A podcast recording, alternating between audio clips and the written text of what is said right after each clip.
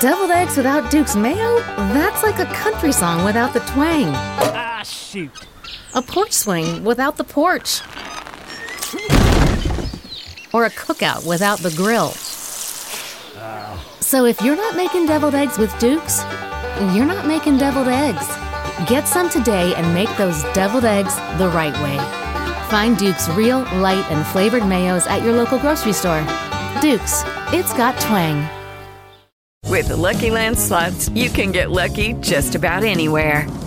This is your captain speaking. Uh, we've got clear runway and the weather's fine, but we're just going to circle up here a while and uh, get lucky. No, no, nothing like that. It's just these cash prizes add up quick. So I suggest you sit back, keep your tray table upright, and start getting lucky. Play for free at LuckyLandSlots.com. Are you feeling lucky? No purchase necessary. Void where prohibited by law. 18 plus terms and conditions apply. See website for details. He's a businessman and he's outsmarting Dana White, who's supposedly a better businessman. You just know Dana White more, but the better businessman is Jake Paul.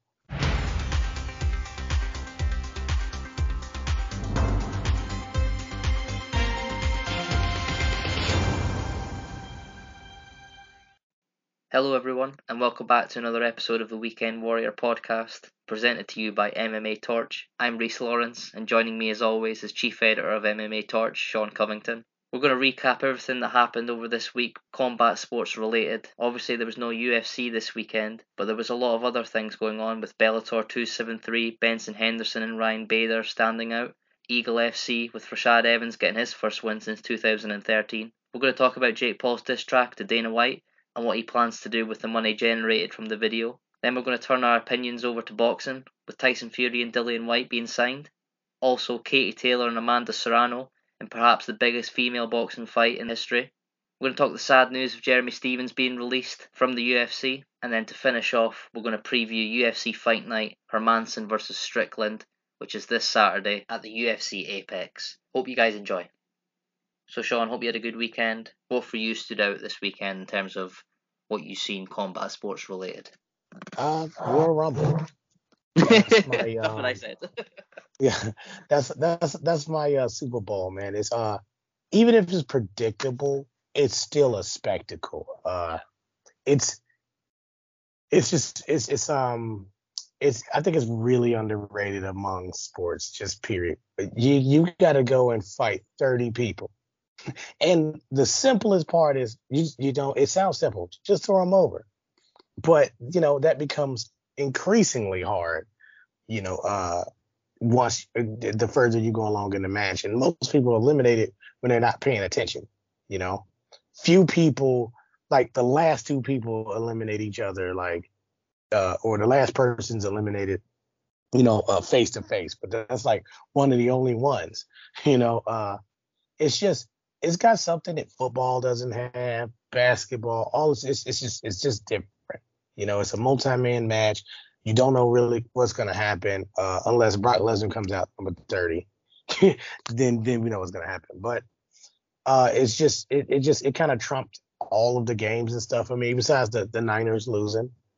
Um, looking to move in. Uh, I, don't- we almost didn't do the show today because I'm still looking to get those keys, but I, I'm just literally waiting to get keys to my new house. So, uh, pretty exciting weekend. I'm looking at boxes of stuff. like, I'm just surrounded by boxes and uh, cable television right now. So, Yeah, for those not aware, Sean's um, in the middle of a very exciting move for him and his family. But um, and also just to touch on that a little bit, um, once we can get in the next few weeks, maybe months, it might be, but it probably will only be weeks.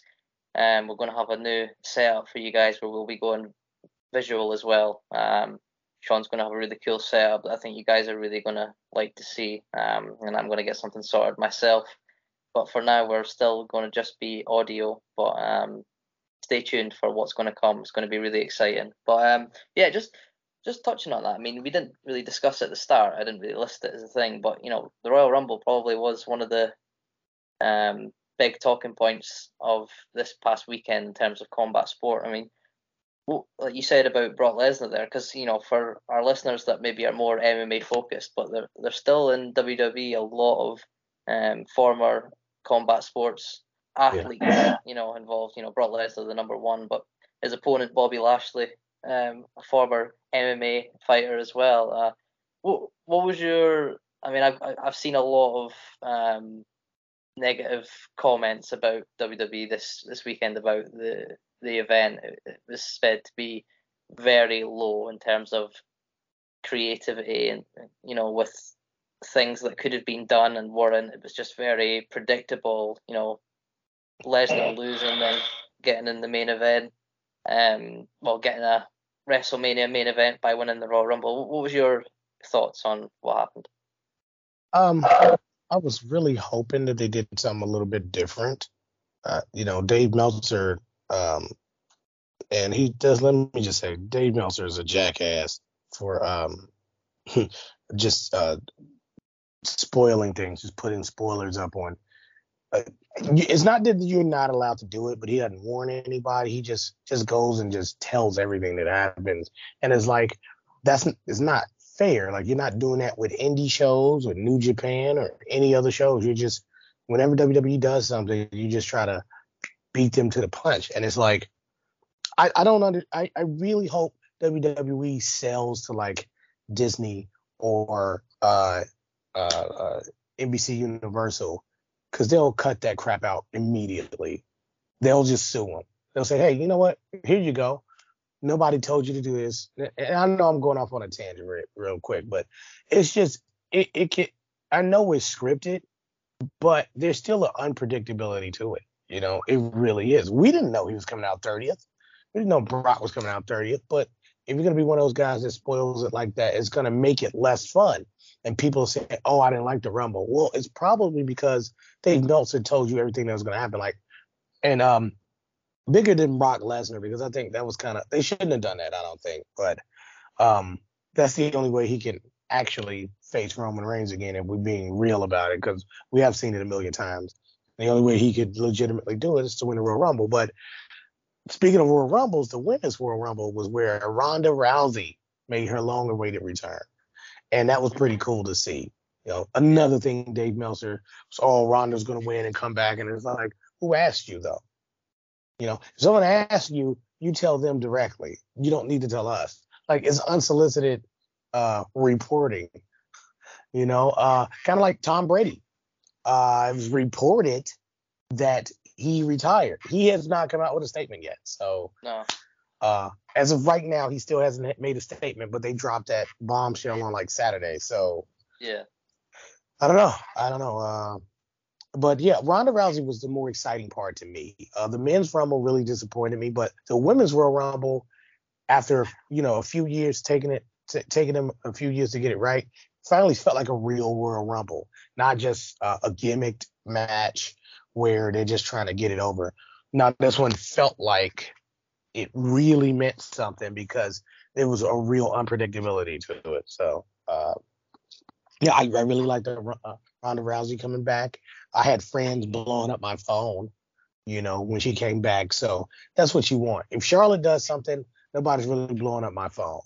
Becky Lynch, she's she's not the household name Ronda Rousey is, but I will get a text or something if she does something really cool. But uh, Ronda Rousey still still uh, one of the biggest stars in mixed uh, uh, in uh, combat sports. So that was probably the best thing that happened in combat sports this weekend was Ronda Rousey and Brock Lesnar. Yeah, I mean, you've got a good argument that it was because obviously there was no UFC, and if we're talking, you know, all combat sports, well, you know, because these athletes aren't obviously competing to be the talking point of the weekend for when they fight. Obviously, they're just focusing on winning. But um, right.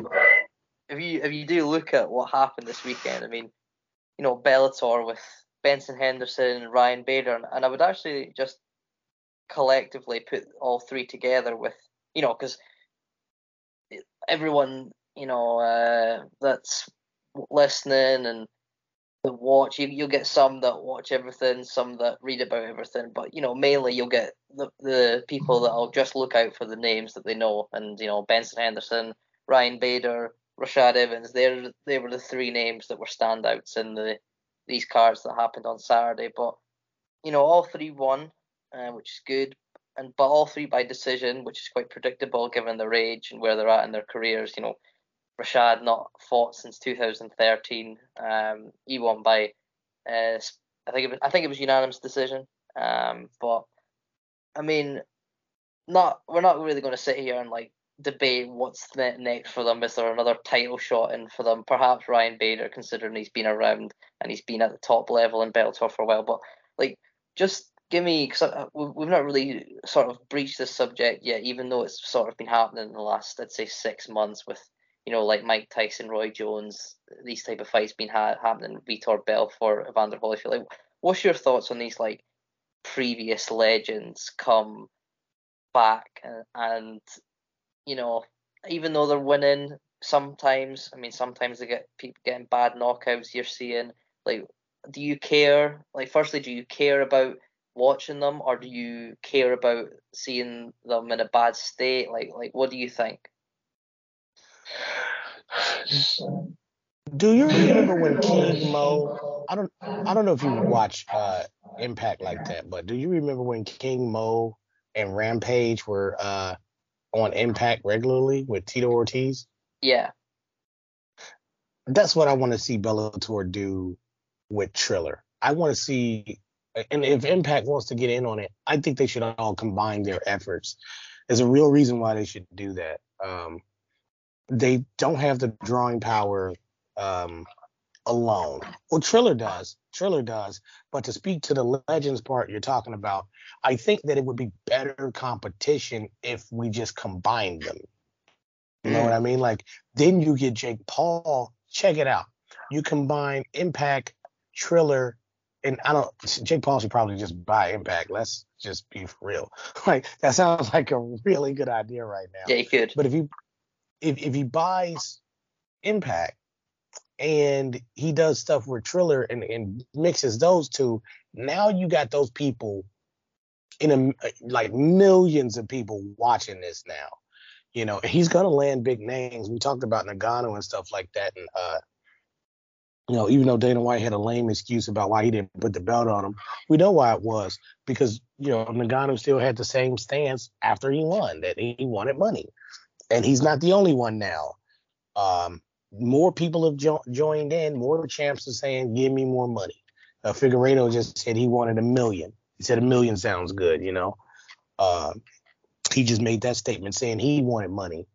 So he's aligned himself with Ngannou. So that's so flyweight division dead. I can guarantee you that. Do you think he just that, killed it. Sorry. He said, think, yeah, go ahead. Yeah, do you think that just because you're talking about there about the, the, money thing, like, and I asked you about like the legends coming back, do you think a big part of why you're seeing like the Rashad Evans, the Ryan Bader still around, do you think that's because they've been so underpaid and they're trying to, st- obviously because they can still fight at a decent enough level and they're still a big name, in some respects. Do you still think it's because of they've not been paid enough in their careers that they're still fighting? Uh, that, but it's also more of a uh, combat sports. You know, people just don't know when to quit. Football, you break your leg, you know, you could be done, you could be out. Like we don't like Tom Brady's a different.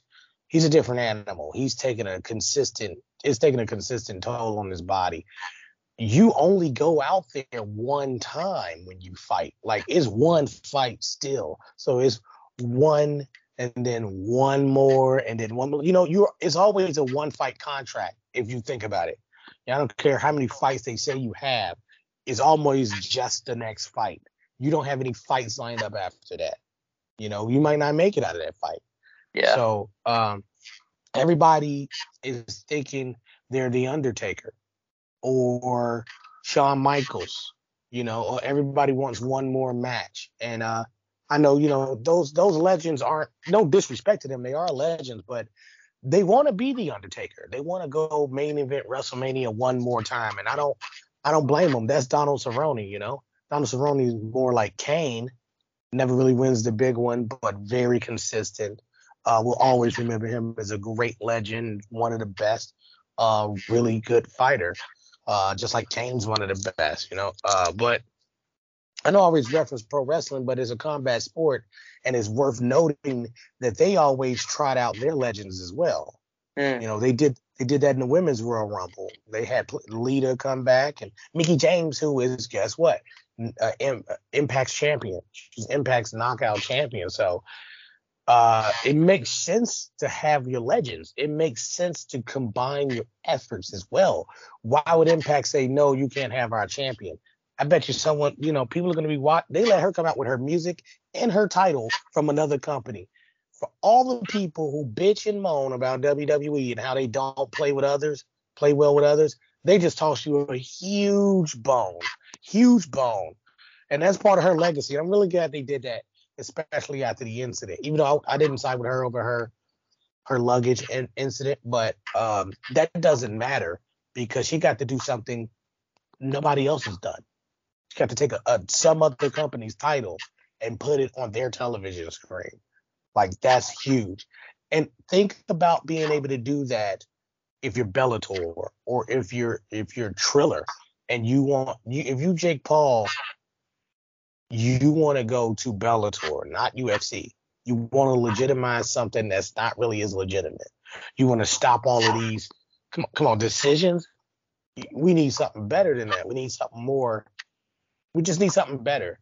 And Bellator is where they would work with you a lot better in in terms of what they want to do. UFC just doesn't play well with others. Um, UFC really wants to be WWE, and they're not. Like it's not even close. I don't care how much money they're worth. They're not worth much money, but it, that doesn't matter. Dana White's not. He's not Vince McMahon, and um, he doesn't even understand how to use his legends. You know, he doesn't. It, like everything Dana White gets wrong, Vince McMahon has gotten correct. Like whether we like Vince McMahon or not, uh, that's different. But he always gets a big pop when he comes out. So you know he he's gotten everything right. People people hate Dana White, and rightfully so. He doesn't pay anybody anything, and I don't get that either. How do you let professional wrestlers get paid more than you do? Yeah. Yeah.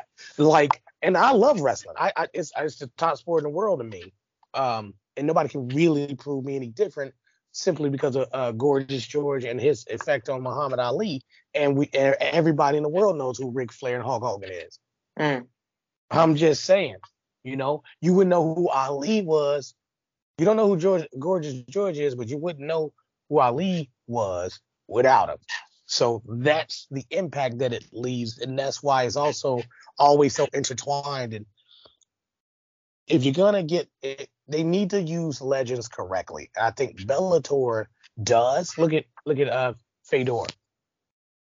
Yeah. I think he's he's been he, he's he's a star. So they they trot him out there like a star, like like he's a legend, like a legend. Like he yeah. can go, yeah, you know. So I think someone who understands that that would properly do it is like a Jake Paul.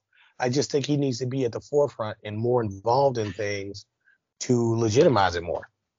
Well, I think I think Bellator are doing like you know what you said there at the start was about the fact that for these so-called well they are legends, but we're we're we're, we're classing them as as legends because they're at their end of their careers and they're not in the top promotions, but they're still around. They're not fighting the best competition, but at this point, who cares? Because we just want to see them win. You know, we don't want to see Rashad Evans get beat, you know, by some some guy that no one no one's heard of and and it looks bad or we don't want to see Ryan Bader get knocked out you know really bad in the heavyweight division and but it I think Bellator have done well um in some aspects I know they're not the number one promotion and I don't think they ever will be.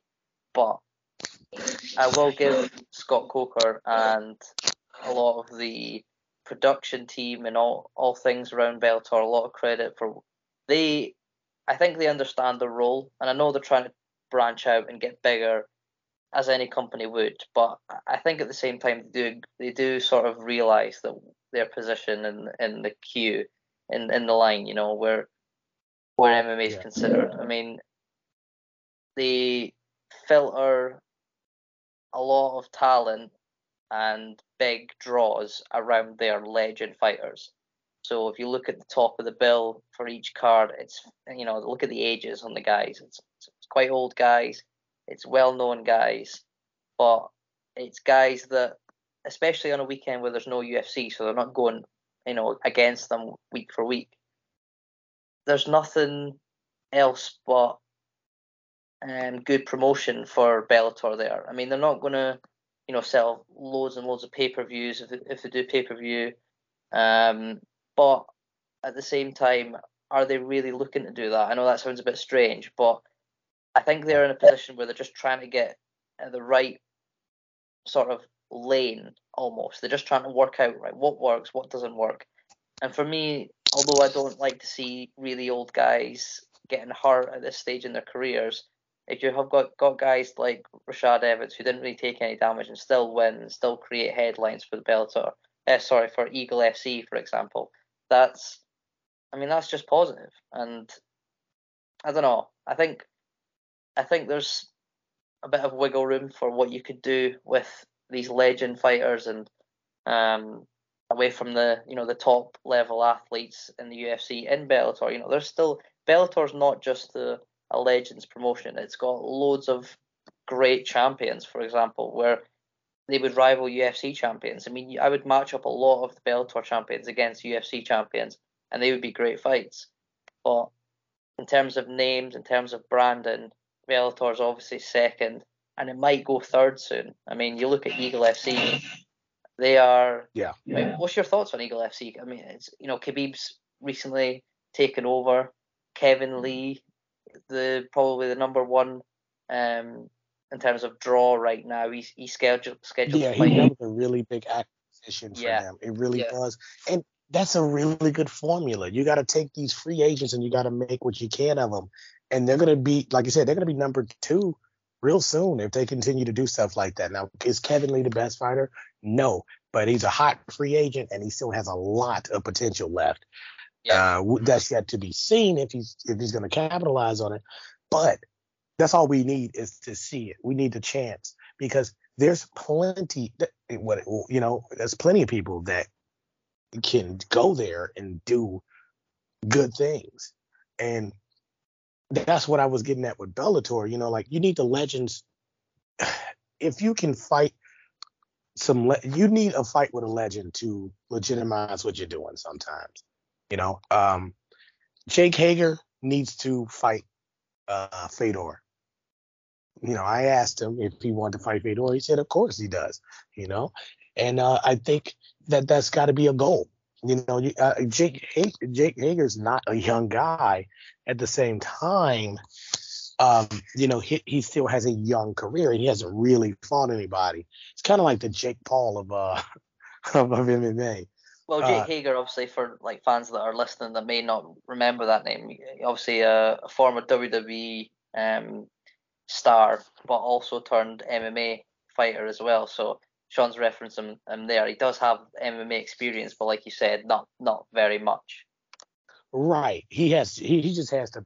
He just has amateur wrestling. Uh, he's got the most pins, I think, in Oklahoma history. Uh, to be fair, I mean, if anybody was listening at the time, no one was because I just started the show. But I actually, you know, I mentioned AEW and stuff like that, and was he going there because of, you know, um, had he spoken with J.R. with the uh with their Oklahoma background, and he said, yeah, you know, like that's definitely something he was looking at doing. So he he pretty much said that he was he was open to doing it without you know saying that he was absolutely going to AEW. But that there's the important thing there that I think it's worth noting that um AEW, you know, they have their MMA, they have some MMA crossover there too with uh, Masvidal and Paige VanZant and Henry Cejudo. They even have Mike Tyson, you know, um, and Jake, you know, Jake Paul's the type of guy you want to get in there too because he's a big name. Jake Paul will get more eyes on your stuff than anybody, which is why I'm saying, like, if Jake Paul really wants to make a name for himself, he should go to Khabib's new. Uh, he should go to Khabib's uh, uh, his company and do his first fight there because he'll have actual legitimacy to that. You know what I mean? Like, if he wins, great. He'll probably lose, but just just being in there would give them a lot, a, a big boost, more Oh, eyes Khabib, than they. Khabib would um, give Jake Paul one of those like unknown Russian di- Dagestani wrestlers that are just absolute killers. You know, you just know.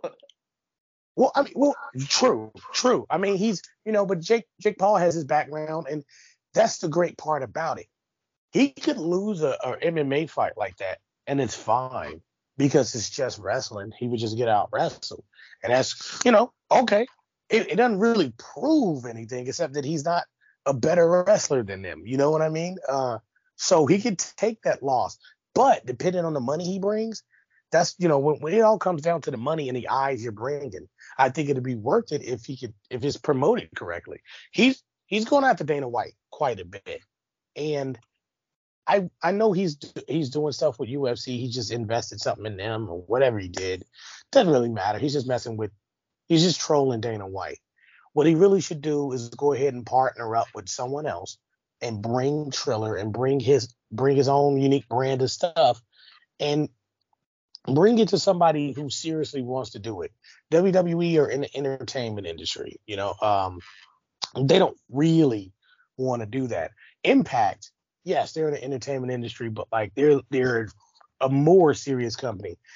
Take that with a grain of salt, please, please, because if anybody's watched the Impact, they know damn well that statement may not make sense at first, but yes, they do overall present themselves as a more serious product, despite the goofy aspects of certain areas of the company. Okay.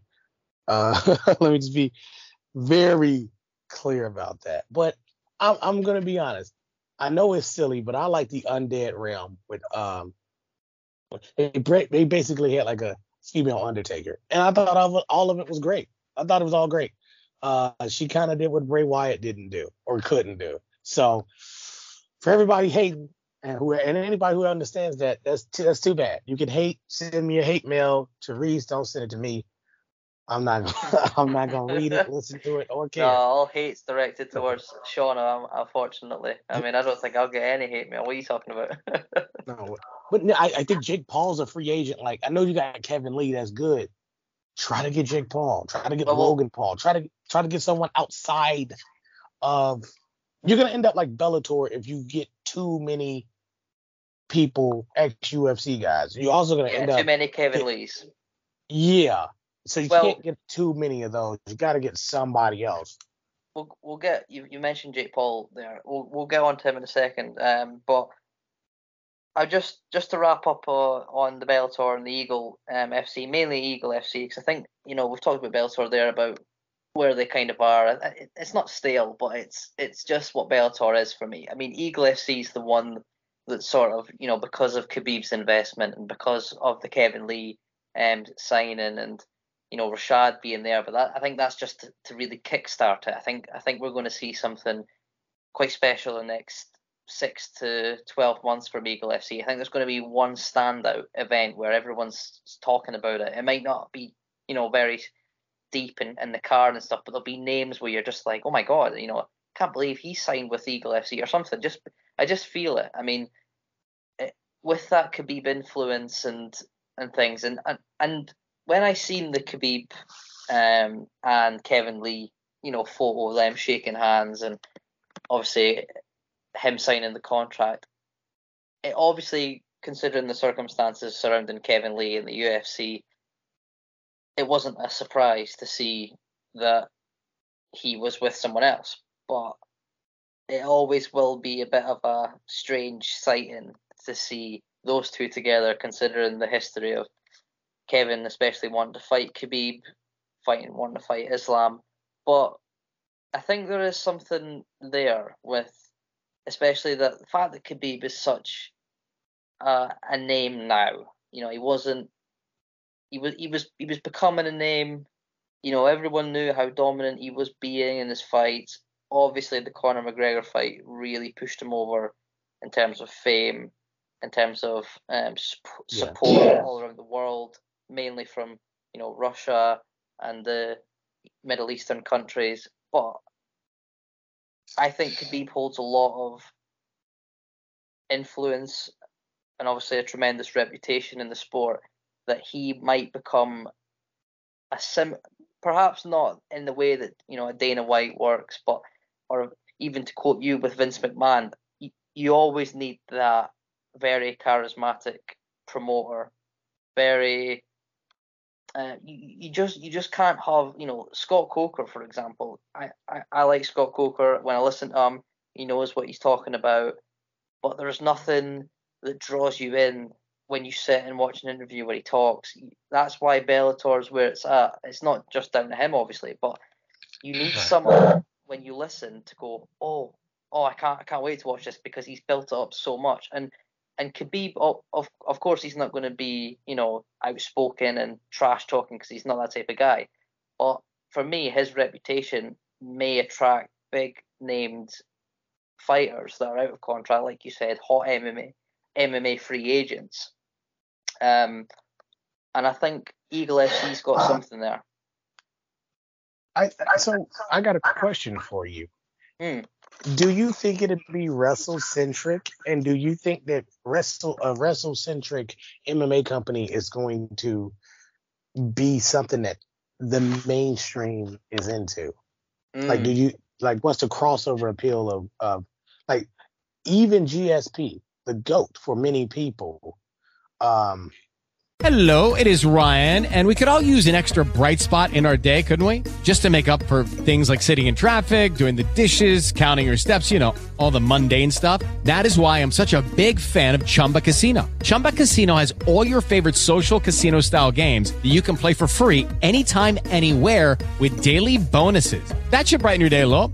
Actually, a lot. So sign up now at chumbacasino.com. That's chumbacasino.com. No purchase necessary. VGW Group. Void were prohibited by law. See terms and conditions. 18 plus. Lucky Land Casino asking people what's the weirdest place you've gotten lucky? Lucky? In line at the deli, I guess? Aha, in my dentist's office. More than once, actually. Do I have to say? Yes, you do. In the car before my kids' PTA meeting. Really? Yes. Excuse me, what's the weirdest place you've gotten lucky? I never win and tell. Well, there you have it. You can get lucky anywhere playing at LuckyLandSlots.com. Play for free right now. Are you feeling lucky? No purchase necessary. Void where prohibited by law. 18 plus. Terms and conditions apply. See website for details. they said he would just lay and pray. Like they didn't. They thought people would say people say to this day that GSP was boring, and that's all wrestle centric, and um, that's something that you know pro wrestling moved away from because you can't chain wrestle for you know 20 minutes at a time and get people invested. Now that's I to me I think that's the one thing about uh, Eagle FC that's just gonna that's it's not gonna catch on because well ain't nobody knocking nobody out. Nobody. You know like nobody's going for knockouts to just wrestling. That sound listen that sounds boring as hell to me. And and I love wrestling. You know I love it. It sounds boring as hell. Like I couldn't stay awake during two matches on that card. Now, but do you think it's actually gonna be wrestle centric or more mixed martial arts?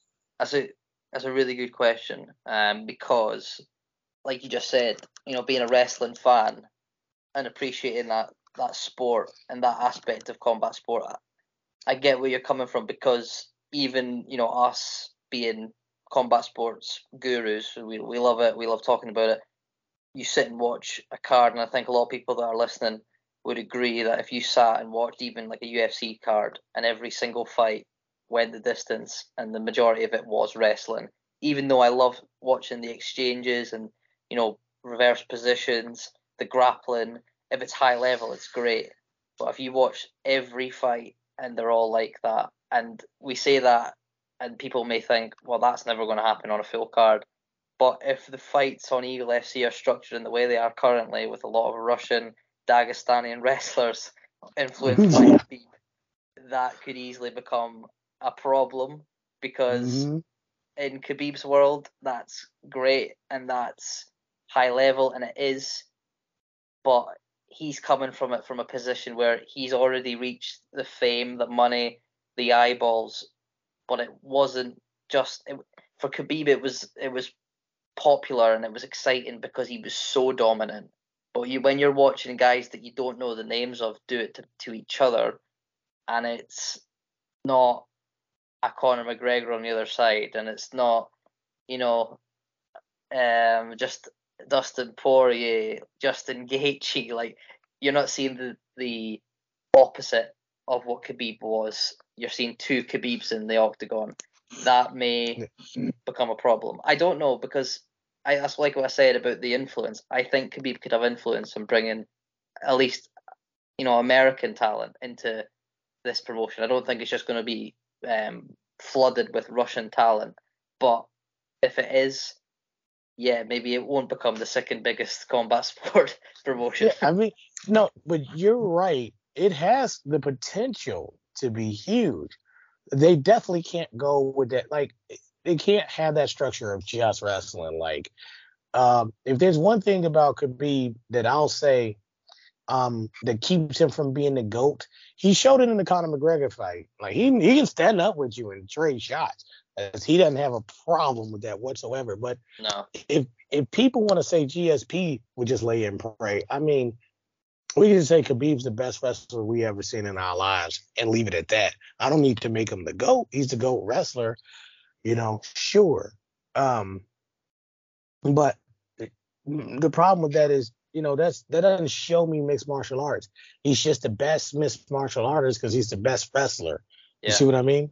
So that's that's the knock he's gonna have on him when people see that and go, "Oh man, how many knockouts he knockouts he got?" It's like, well, he should have just knocked more people out. Not everybody. He should have just showed that, hey, I can knock you out too. He should have just done that more. Split them. If you're this good, split your wins. Say, I'm gonna knock this guy out.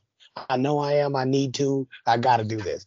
But it was all wrestling, and uh, people don't look at that and go, huh? Well, you know, show me his highlight reel, and it's just him on top of a dude. Like that's not, you know what I mean?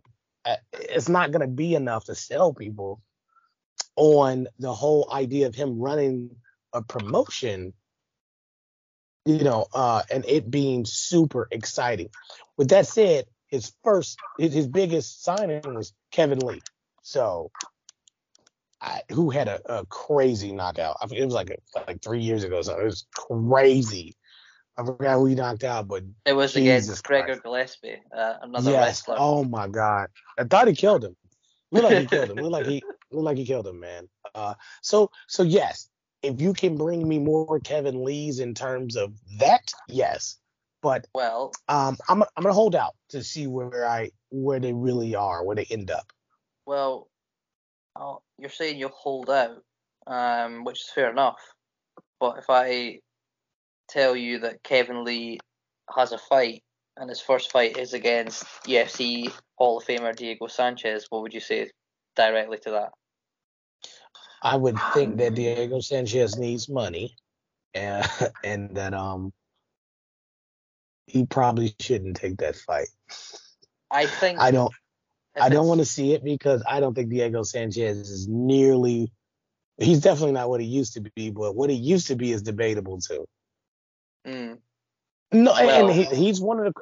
For me, wi- without him and that um, oh man, who did he fight? You know who Clay I'm talking Guida. about? That one. Yes, without that fight, we're not. We might not be talking about UFC right now, but you needed fights like that, and 100%. guys like Diego. You needed guys like Diego Sanchez, and that's that sounds great on paper until I start to think about where Diego Sanchez is in his career and the fact that Kevin Lee, we just talked about how Gillespie just got knocked out by Lee. I don't think it's a good idea. You you want it you want to see him die. Just say it. I think say yeah, I you think want- Eagle FC are announcing that fight, and then it- and at the bottom of the page saying, Oh, as a side note, we are also okay with Diego Sanchez dying in our in our octagon. Like just right. I we just- are cool with it. is really I don't yeah, I don't think it's cool like cuz that is literally what can happen. I don't think it's far off and far fetched to say that. Like people think I'm joking when I said you could die. Like no, they all Oh, no, know you they can can, and, and and you're kind of aiming to do that. I say Well- kind of because you're not trying to maliciously like gouge their eyes out, but you're trying to incapacitate this person by any means, any uh, legal means necessary. So that could lead you. Like if it's me, if I'm fighting, like if I if I was just a fighter, my mentality is I'm gonna kill you. Um, and some people try to do that. Like it's not like Ngannou probably says I'm gonna kill you, or I'm gonna at least fight you like I'm killing you. So so I think people, I think that's really dangerous for Diego Sanchez to do because it's not a game and it's not just about money; it's about your health. I think um, Khabib is, and along along with his matchmakers for Eagle FC, have looked at that fight and put it on, and, and I think Khabib's just trying to get as close to obviously being from Russia and just getting that infamous Rocky quote of Ivan Drago: "If he dies, he dies." I mean, like what like you said there about it's not a good fight for Diego Sanchez at this point in his career. I totally agree with that, and I'll just give a bit of an update to the listeners that haven't really been following Diego Sanchez um, in the last few years. Diego Sanchez obviously parted ways with UFC. Um, I mean, there was talk for ages before his contract was um, terminated that he was going to fight Conor McGregor. Another fight where you were saying the exact same thing. Why would he fight then? Obviously for the money, but that's just not a good thing for Diego at this point. But since um, leaving the UFC, Diego contracted COVID, and if you've seen the photos on his Instagram and um, that were circulating on social media, he almost died from COVID. Like like what Khamzat went through with you know the coughing up the blood.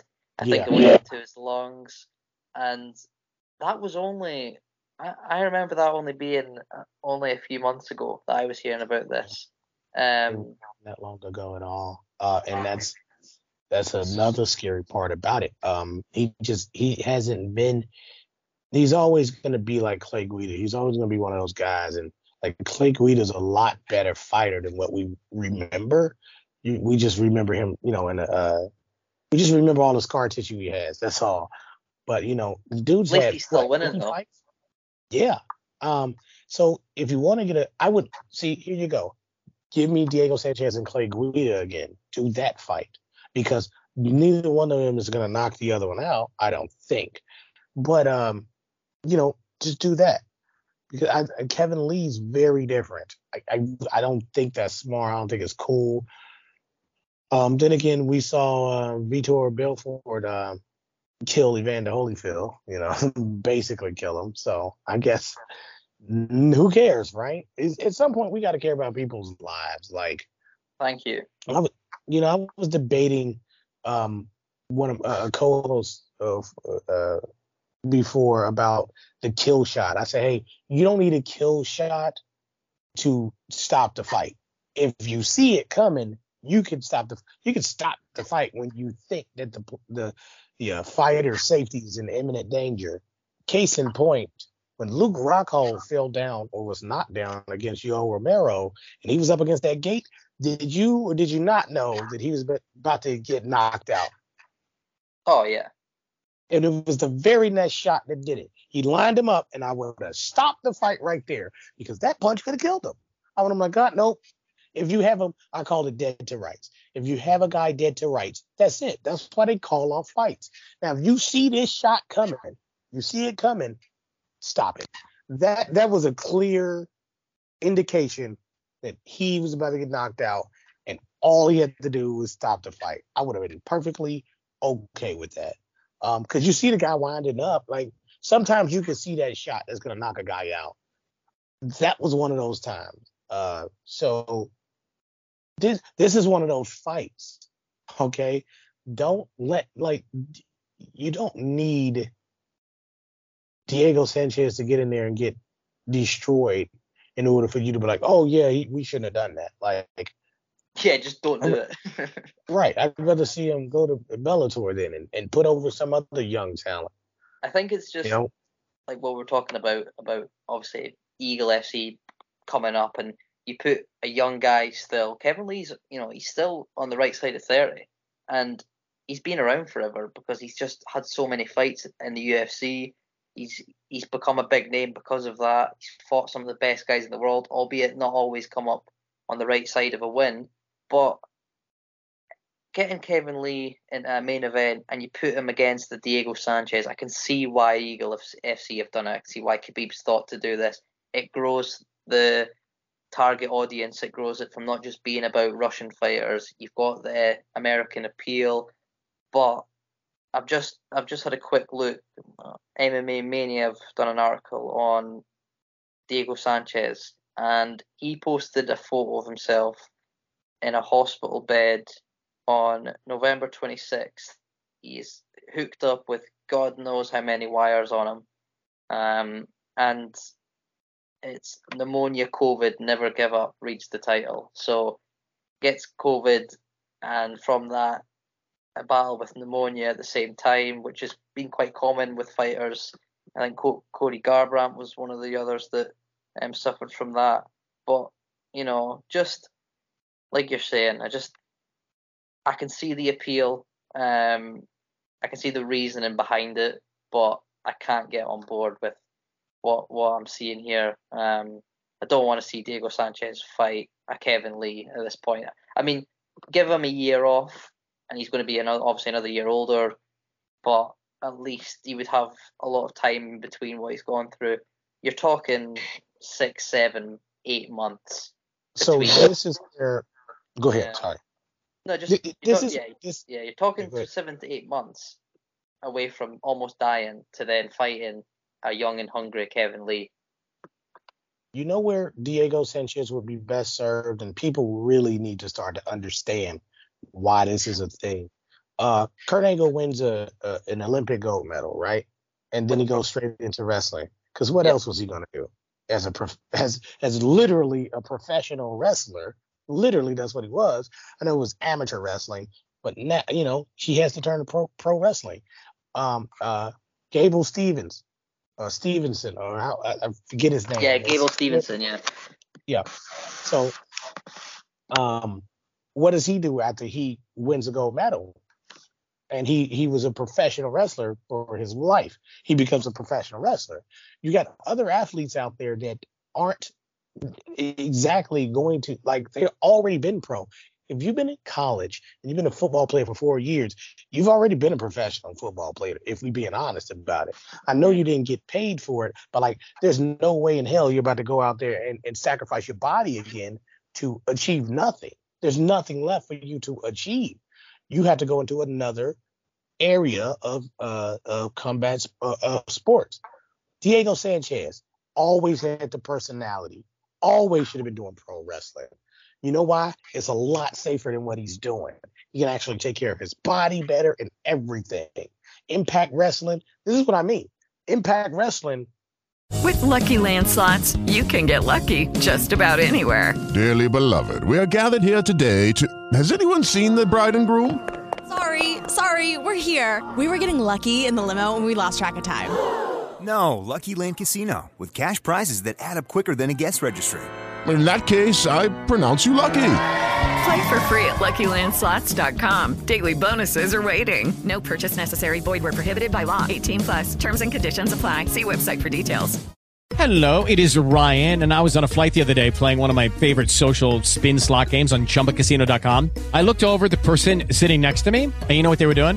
They were also playing Chumba Casino. Coincidence? I think not. Everybody's loving having fun with it. Chumba Casino is home to hundreds of casino style games that you can play for free anytime, anywhere, even at 30,000 feet. So sign up now at chumbacasino.com to claim your free welcome bonus. That's chumbacasino.com and live the Chumba life. No purchase necessary. VGW Group. Void were prohibited by law. See terms and conditions. 18 plus. could do something easy with uh, Diego Sanchez. He'd be perfect for pro wrestling. Perfect. Because he's going to have to condition his body in a way that won't take a toll on it, on him. And he won't be actually fighting and getting kicked in the head anymore. It's perfect. So if him and Kevin Lee were having a wrestling match, beautiful. Set the stage at WrestleMania. But he's to get kicked in his head and punched in his head for real not something he should be doing. I think he needs to definitely go to pro wrestling. Frank Mir did. Uh Cain Velasquez did. He had matches in WWE. So yeah. Like think people need to think a little bit more as a, a literal a, a linear mu- movement, a, a lateral movement, but um it keeps you safe, you know, and we want to see them compete we just we want to see Diego Sanchez the way he is, but we want to do it without the risk factor of losing Diego Sanchez. Yeah. Um, it's it's a difficult one. You know, you'll have people like us who are concerned at times. Want to see these great fighters still fight and and do it. You know, they may say they love it, and it may be because of the money aspect, but maybe sometimes you know you, you can't really question a fighter's heart and willingness to fight. It's their decision as long as they're healthy enough to clear, you know, medical protocol and whatever. But you know, we just want to see the best fights, the best fighters, good fights, exciting fights. But at the end of the day, fighters safe, go home with their families and whatnot. Um, but and we want to see them too. You know, like we, it's not, you know, it's not just the, the you know, the the Right. physicality of it. We want to hear and see what's going on with them. We want him to talk to us. it's not You just know, I- fighting; it's, it's everything. It's Yeah. all the, the media side. It's the storylines and everything. You know, Exactly. you want to still see that. I get what you're saying. Ken Shamrock. That was the name I was trying to think of. He's the exact example, you know, I'm talking about. He knows Yeah. fighting is not what he should be doing, but man, he is still putting on good wrestling matches. And he was mm-hmm. one of the first to cross over. You know, him and Dan Severn, like, there's a real crossover. And people don't get that. And that crossover keeps you safe and it gives us what we really want. Because you can't fight anymore. You know, at some point, Fedor, I'll tell you this Fedor versus Brock Lesnar at WrestleMania sounds amazing. Mm. It does. I know the match is going to be way different than what a fight between them would be. But man, imagine, I mean, maybe Brock loses. Maybe Fedor knocks him out. I want to see that. I'm just saying they're both protected. We're not going to get that that same fight we would have gotten out of them in their prime. Yeah. But we can still get something. We can get the Fedor we want. We can get the Brock Lesnar we want. We can get the, we can get the big big build, and they could actually touch and fight each other beforehand, right? So it could be a proper build. So uh that's that's the type of stuff I want to see. So like you you you did interest me with Diego Sanchez, but not by fighting Kevin Lee. That that sounds gross. Yeah, you want to see sound- Kevin Lee fight guys his age. Yeah, like a Clay Guida for a second time. That would, you know, fights where he's not completely outmatched skill level, you know, athletic ability. You just want to see, like, I think, you know, I don't want to see Cowboy uh, Cerrone fight anyone other than guys his age, sort of his Yeah. name. I mean, okay, maybe you won't get a guy the same level and reputation as Cowboy, but you will find a guy with a similar age, a similar record, similar fighting ability, skill wise. Like we, we don't want to see these young, hungry guys fighting these guys that have already made the money. Yeah, well, Conor well, McGregor and uh, and uh, Cowboy sounds like a good fight back for both of them. You know, and you know they like. I know, I you know, I know Cerrone's been around longer, but at the same time, skill level, you know, it, it's, it's still the same skill level. Uh, at least that's it's crazy supposed now, to be. isn't it? To say that, like that, that Conor McGregor and Cowboy Cerrone are probably right now at the same point. Like I know Conor's had more um high, you know, obviously he's, he's not Cerrone's not touched what McGregor's done in the sport in terms of titles and accolades and all that. But like if you look at the last like what ten fights, like look at the records, it's like Yeah. you would think they were the same roundabout skill level, which is just crazy to me. And and, and I, you know what though, that that's a really good. Either you can build a. That should be a fight night because they're losers. Right now they're losers. Let's just be for real. Uh, Well, the records say that, so yeah, I don't Yeah. know. re- recently they've become losers, so they should be headlining a fight night, and that's how you build really good fight nights. And say we got Conor McGregor and Cowboy Cerrone on a fight night. I think the UFC's revenue says no to that. I think they go, no, but it, it makes more sense to do it because you'll build be- if you if that's if you were in the in the uh, that's where if you were in the business of building better cards but like I know, again they can't build a card. Like you don't have a WrestleMania you don't have a Royal Rumble you don't have a SummerSlam. What do you have? A fight night. Yeah that's just just not gonna do it. But yeah I mean that that could be the co-main event uh, of a big card but you just get more mileage out of stuff. I, I think they they don't have Grand Prix, but I think they should just do entire cards with entire divisions. You know, Yeah. why not? It don't confuse anybody. Don't say, "Oh, we having this fight now." Nah, shut up. lightweight division card, get them all out of the way, and then you can kind of mix it up again and um you know defend the belts on those, of course. But like if, if you don't defend the belts on those, then you can just put the title matches, uh, title fights on one card and just let it be that, you know, instead of just not having any build. Like I, we talked about the card last week. I forgot who was on it already. I I, I get who's headlining, but there's no other names on there. Like I think Yeah. there's one other fight. We'll we'll we'll get on to um, that because that is a good point about you know the fight nights and whatnot. But um, something that doesn't require any um, second thought about remembering names is, for better or worse, Jake Paul. Um, he, he's he's someone that you will never forget. What's that guy's name again? Oh no, yeah, that the everyone knows who he is at this point. So um, yeah, I think it was maybe a week ago now, um, maybe less than so. But Jake Paul, um, obviously an ongoing feud and battle with UFC president Dana White um, regarding a lot of different things that his diss track video on YouTube sort of covered. Um, I watched it today. I heard about it, but you know, I also thought about it. if we were going to talk about it, probably should give it a watch. It was, like, it was only like three, four minutes, but um, I haven't seen it. well, I was I was going to ask, um, but if you haven't seen it, I'll just quickly give you and the listeners a bit of a a bit of a description. Um, yeah, just really what you would expect um, from Jake Paul um, going at Dana White in terms of you know the UFC stuff, the fighter pay, going at Dana personally and stuff. I mean, say what you want. I mean, the the production was great. you know, in the video, like it was really like a well done video. Um, he's obviously got a lot of money to spend on it, but Right. It I mean, was- he's been in production too. Like that's literally what he Oh, that's does. him. Yeah, that's him. Um, but it it was. I'll come on to the reason I bring it up is, is that obviously this video, you know, anything Jake Paul does, it's going to get a lot of views and attention and things. But him putting this video on YouTube, obviously, there's money involved, and when he makes videos and stuff, and he's saying that all the money that's made from this diss track on Dana White is actually going to be dispersed to the UFC roster that are currently earning twelve thousand um, per fight, which is the the minimum a, a pro athlete can be paid under the UFC. Um, which is another you know smart little dig at Dana and UFC.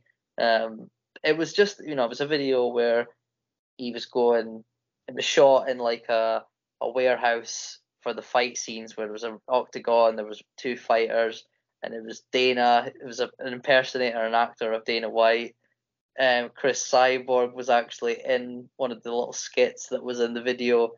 Um, obviously she's had a bit of a battle with the UFC and pay and things, but I mean, if, if we're going to talk about it in terms of like what what it actually means and things, the donation to the fighters, the UFC fighters, I mean, also it, it can be come across as a bit of arrogance, but at the same time, I actually believe Jake Paul in that he is trying to do something for fighter pay and athletes because he's got such a profile, he's got the money, he doesn't need to do this, but he's doing it. I think he's doing it because he believes in it on one hand, and also because he thinks it's a good way to cross over into the MMA background. Um, what's your thoughts on him like trying to help out UFC fighters with pay? he got into something. So he is rich you know he's wealthy and he got into something he loved and respect and he hates that dana white doesn't love and respect it. He hates it. He hates him for it. And and that's that's just flat out what it is. You you can see that a mile away. He's like hey man but he's doing it in a very millennial way you know he's like well i'ma just annoy you until you change or notice me i i'm I'm not mad at that. I like it. I will say, but he's also, if you look at the business moves he's doing, he's all business when he does it. Like you said, he's donating to pay, you know, the money from that to pay fighters. That's a, a a very clean business move. I wish he would throw the business moves more in the face of um, mainstream media because everybody just think, oh, he's just a YouTuber. Like, no, dummy, he's a businessman and he's outsmarting Dana White, who's supposedly a better businessman. You just know Dana White more, you know, uh, or you're more more familiar with Dana White, but the better businessman is Jake Paul because he's getting people paid. And that's what business is about. He's getting viewers, he's getting pay, he's getting attention. He's, you know, he's what happens when he gets an advertise what happens when he gets something like Reebok to sponsor the fighters instead. If, if eh, eh, he could just he could he he's in a position that if he really if he just not cut back on the clown stuff, but in addition to put on a suit when in a boardroom, even if it's a tracksuit, I don't care. Seriously, like put on a suit, go to a boardroom, start making some major moves, and let Forbes talk about that. Not in the gossip column stuff, not about not, you know, oh, TikTok TikTok star does blah blah blah. No. Let Wall Street Journal publish what you just did. Let them talk about it there. Because then they're gonna say, hey, push Jake Paul. Now he's on ES, you know, then he'll be on ESPN and Fox Sports. Hey, all the all the things he needs to be on, he'll be on. Because right now, um, it, he needs to go that route because he's not fighting actual boxers, right? And then when he does, it's not going to be someone who anyone gives a damn about. So he needs to take a more business approach. He needs he needs he needs to catch he needs to let the business people catch up. We all see what he's doing, and I know why he's doing it. He just hate he hates Dana White's disrespectful to the business. Uh, he feels the same way Tony Tony Khan feels about Vince McMahon. Um, only he's doing actual things about it, like actual things that are changing the actual MMA game forever. Like, um, Dana White's gonna have to do something. I honestly think they're gonna make him step down. If he, Dana White's a hothead, and I I don't think he's worth the money that um that they're giving him. I I think that yeah he's a personality, but I think you can get you can get Chael Sonnen to do what he's doing in terms of personality. Oh, Chael Sonnen, the man. He, like, in terms, of, you know, we yeah. obviously as media we do tend to um, stay impartial to fighters and stuff, but I totally agree with that. Like, if there was one man, take, I'm not impartial. Yeah. Oh, yeah. you do though. We, you keep doing that. Yeah, yeah. Uh, well, I'm gonna break that here for a second, real quick. But right. yeah, okay. Chael, Chael Sonnen for me just you know, when you watch, it's just like you just watch videos that come up every so often. Obviously, he doesn't fight anymore, and you see things that come up, and you just think like people today won't remember. Well, they they might remember, but they they just don't realize like what Chael Sonnen brought. I mean, he like everyone says, oh, Conor McGregor is the he changed he changed combat sports, he changed MMA, he made it exciting, and he made it this and what it is today. There was guys well before Conor McGregor, and the main man was Chael Sonnen once. So just to bring that up real quick about, you know, if you were to bring someone else in outside of a Dana White, considering how big this may get his feud with Jake Paul, someone like a a, a Chael Sonnen could easily take over that role. I think. You split the role because I don't think anybody's Dana White in terms of what everything he does. I'm not gonna act like he's he's a nobody. He doesn't do his job. What I'm saying is you could get more mileage out of two different people. Promote Daniel Cormier. Lucky Land Casino asking people what's the weirdest place you've gotten lucky? Lucky? In line at the deli, I guess? Aha, in my dentist's office. More than once, actually. Do I have to say? Yes, you do. In the car before my kids' PTA meeting. Really? Yes. Excuse me, what's the weirdest place you've gotten lucky? I never win and tell. Well, there you have it. You can get lucky anywhere playing at LuckyLandSlots.com. Play for free right now. Are you feeling lucky? No purchase necessary. Void where prohibited by law. 18 plus. Terms and conditions apply. See website for details. With the Lucky Land Slots, you can get lucky just about anywhere. This is your captain speaking. Uh, we've got clear runway and the weather's fine, but we're just going to circle up here a while and uh, get lucky. No, no, nothing like that. It's just these cash prizes add up quick. So I suggest you sit back, keep your tray table upright, and start getting lucky. Play for free at LuckyLandSlots.com. Are you feeling lucky? No purchase necessary. Void where prohibited by law. 18 plus terms and conditions apply. See website for details. To Dana White's position. Oh, he's and another then one. You, and then you have Chael Sonnen be the mouthpiece. Oh boy, oh boy. Now UFC looks completely different. You got you got you got uh, Daniel Cormier doing everything he needs to do for these fighters. And people love Daniel Cormier. I know there's a lot of Jon Jones lovers that hate Daniel Cormier, but that's about it. You take Daniel Cormier, people love him. You throw him out there, and you you could be done. But no, you still want to sell the fights like Dana White can. And Chael Sonnen is louder. He's better. He's way better spoken. Oh, much so more well spoken. Uh, and he can sell a fight. I can put Chael Sonnen on ESPN right now or anywhere else. on ESPN. Yeah, no, no. I mean like anywhere on ESPN. I'm though. I'm Oh yeah, like, yeah, yeah. Yeah, to to do the interview, if I say, hey man, I need you to go on um uh first take. I need you to go on this just in with Oh, uh. Max Kellerman. Right. He can go anywhere and do anything. Dana can't. Like he he, he can, Yeah, but he he's rough around the edges. Yeah, and nobody likes that. And nobody likes him for that. They just don't say anything because he's he's Dana White. Da- Dana to me, when when you listen to him huff, because obviously when the big pay per views come round, Dana has to go on, like you said, the first take, the Max on Boxing show, um, on ESPN and all the the big major networks. And Dana to me, when he sits there and he gets asked these questions, I've always found that like you know, I'm not. uh, We're not trying to just totally discredit everything Dana White's done. He's done a lot of good things. It's not what we're saying, but what we're saying is well, well, what I'm saying anyway is, I get the impression that Dana, maybe because of there's a lot of things going on. I don't know. I just when he speaks, it doesn't seem like he really is focused on on getting as much information as he can, so that he's prepared. So that when he gets on these big networks and he's got to sell fights, it seems sometimes that he doesn't really know like he doesn't like when he does get press conferences he gets asked questions and he always gets he always responds the same way and it's like a safe answer because he doesn't really know what to else to add and i just think you put someone like a, a daniel Cormier who has to do so much research because of the commentating job he does you, you ask Chael Sonnen who does commentary but also does um you know an analyst work for his youtube page and all that they'd be so good for uh, being a, being that promoting role. And like you said about that duel thing with you know DC and Ch- Chael, I, I thought that DC probably will be the successor to Dana, but I think that's Yeah. a great suggestion about They need to they need to go ahead and push the button on that. They really do because Dana White's holding them back.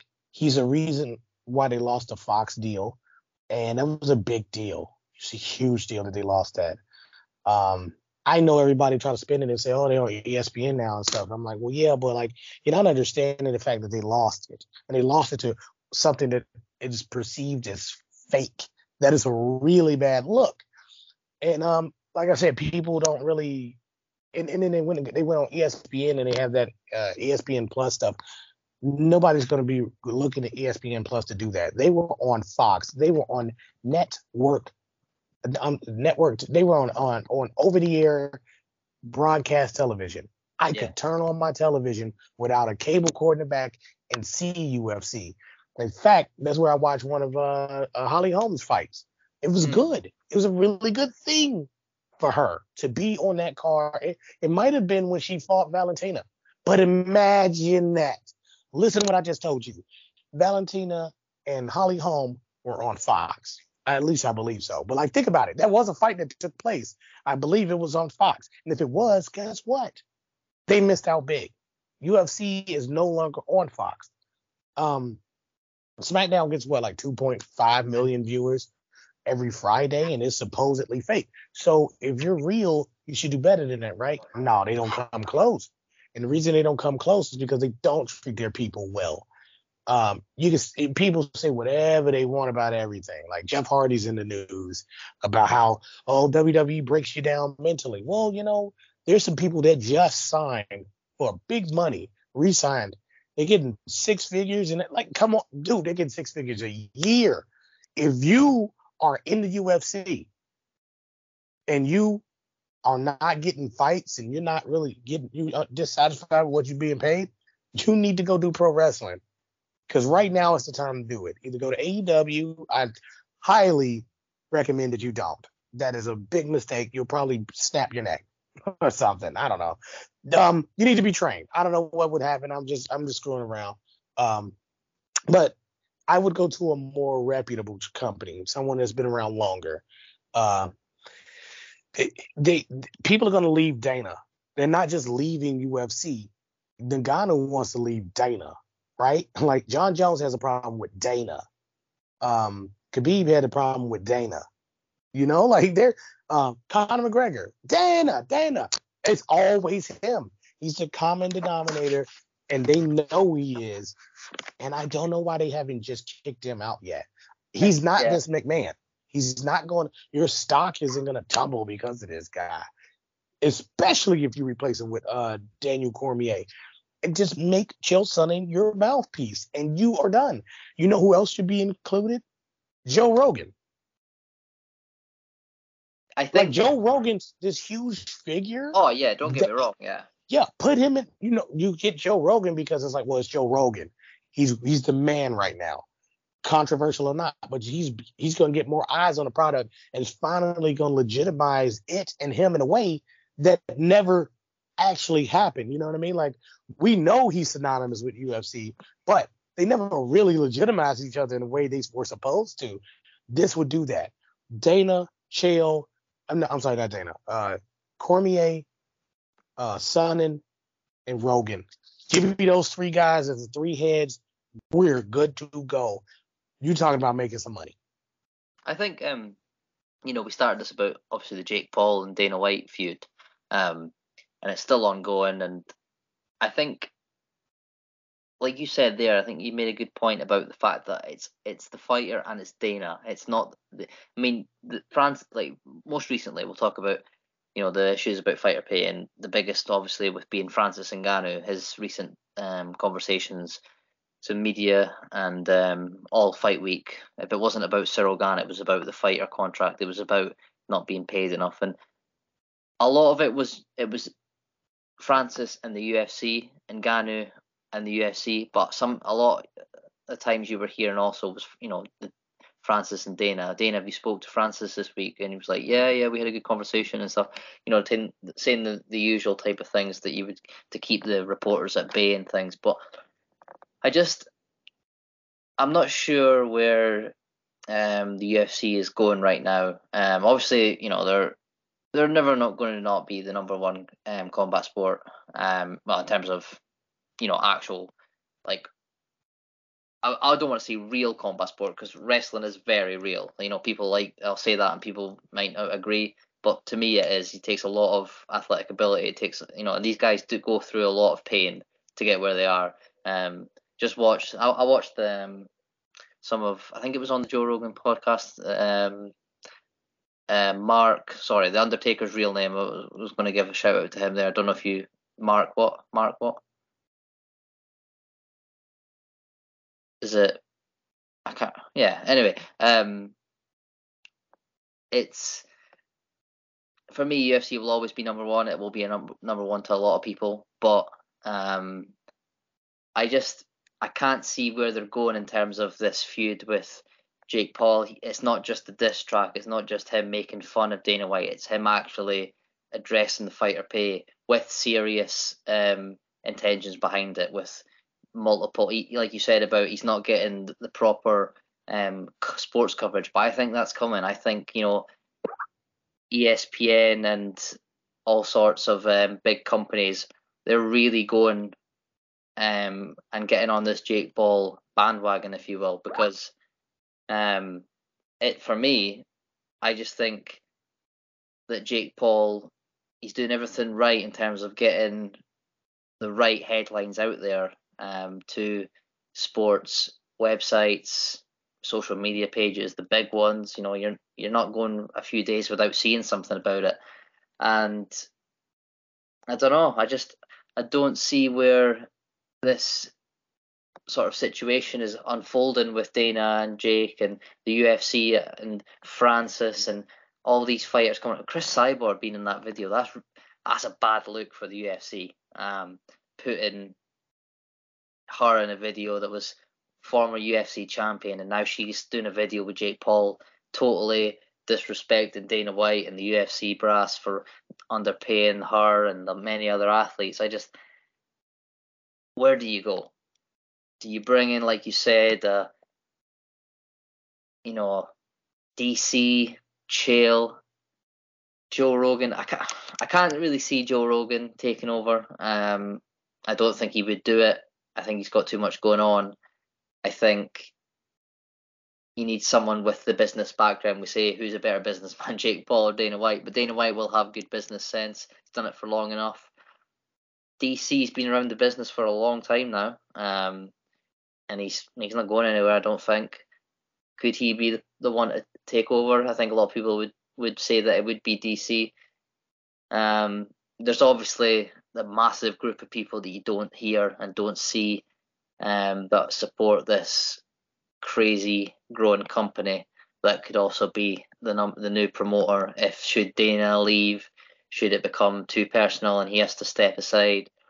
But it for me it's an ongoing situation. Um, I don't know how it gets resolved, but we're just going to have to see where it goes. I think um, that Jake's doing a really good job um, of trolling, which he always does with the, diss track. That's one thing, but the it was announced. I think it was a week and a half ago now that Jake Paul has bought a share in an Endeavor um, Group Holdings, which is the majority ho- majority owner, excuse me, of the UFC. Um, that's interesting.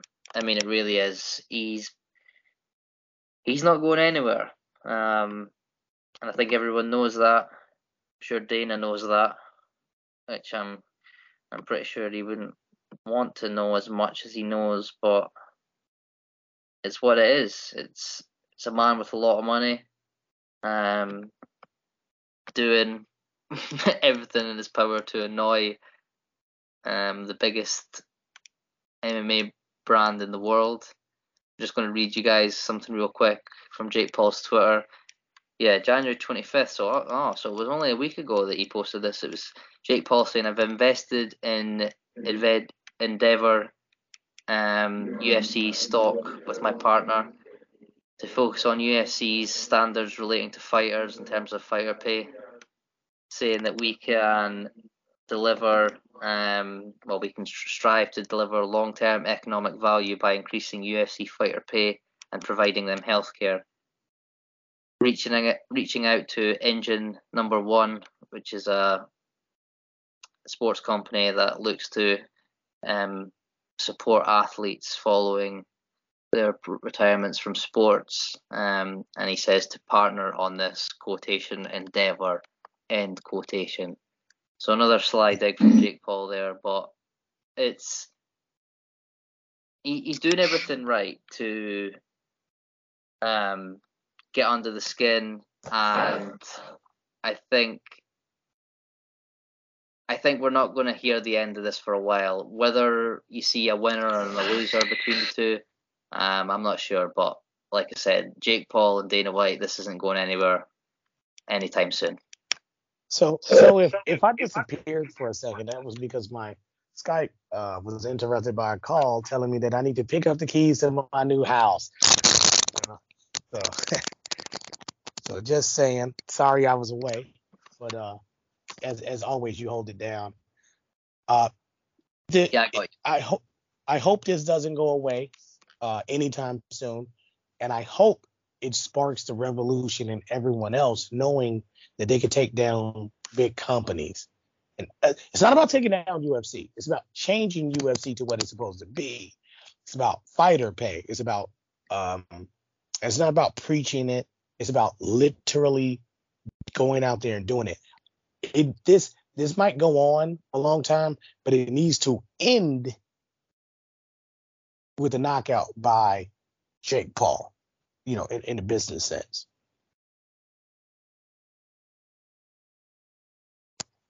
Yeah, I I agree with that. Um, but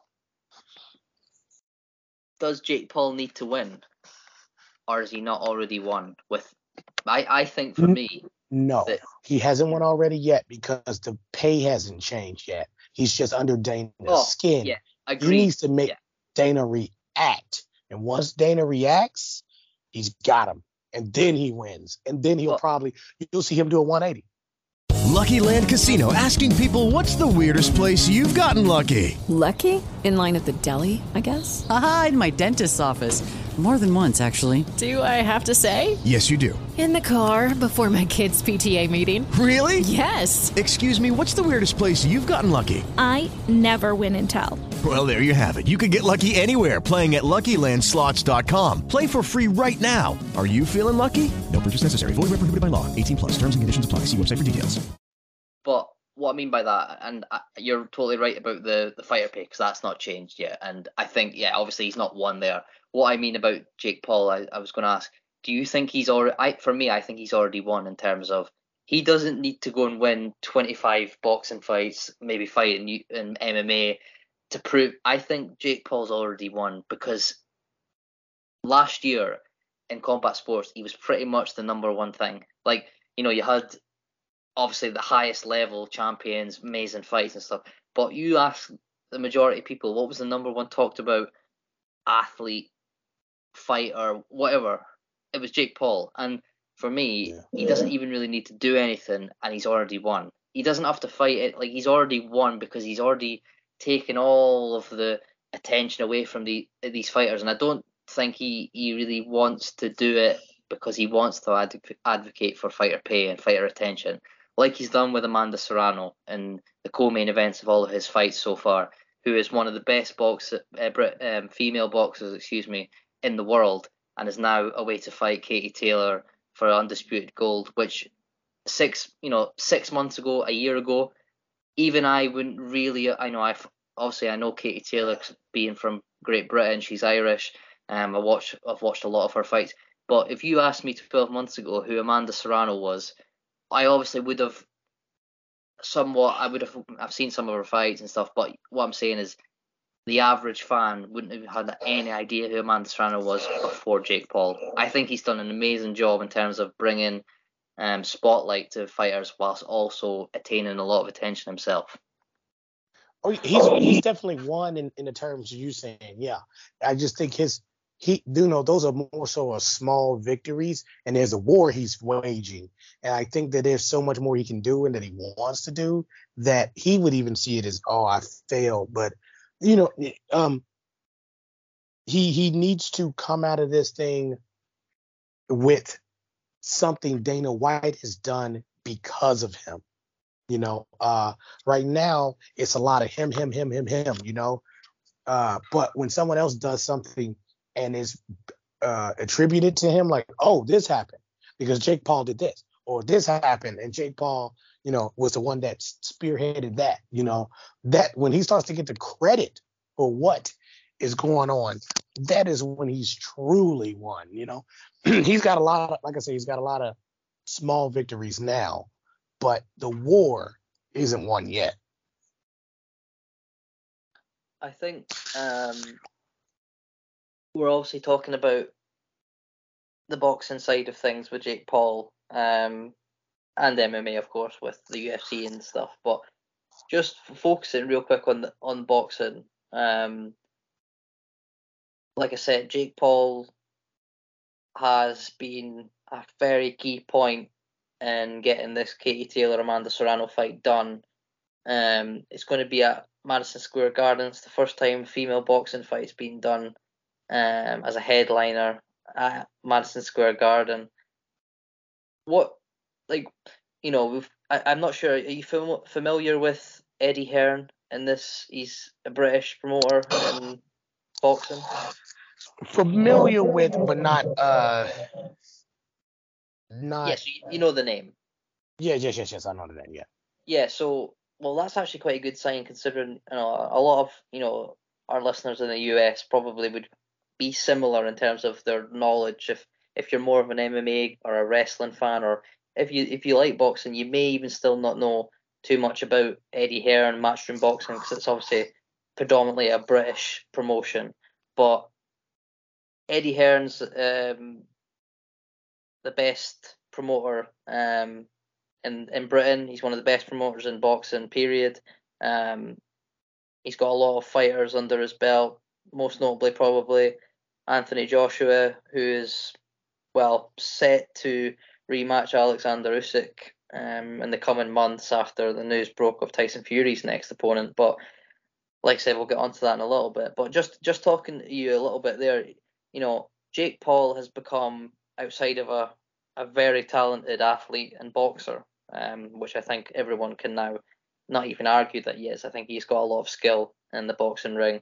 He brings all the attention, but this fight between these two females, I mean, um, it's going to be a, a great contest. It may not have had the build up and the press and the media attention had it not been for Jake Paul's involvement and also Eddie Hearn's on the other side.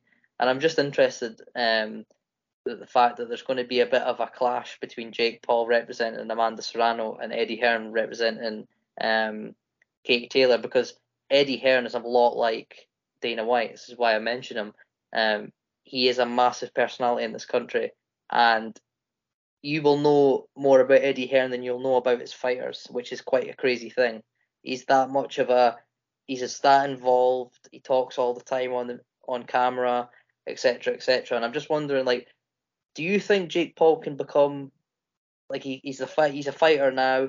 He's obviously had a YouTube um, background, but he's going to be representing Katie Taylor, who's one of the best female boxers ever, and he's going to be promoting this fight. Do you think he can cross over into becoming and rivaling like a Dana White in, in terms of the promotion aspect as well? And see, I think that's where when you when you say he's already won, I think that's where he's already won because to even put him in that same breath with someone like a Dana White, Dana White hates it.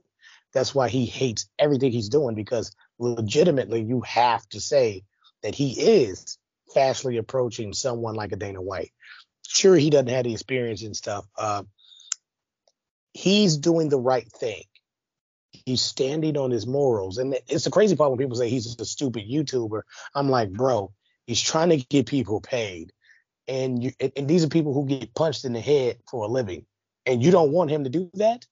You know, you still hung up on him being someone who's um you know just ingrained in social media like it's promotion he's people like dana white more than they like him.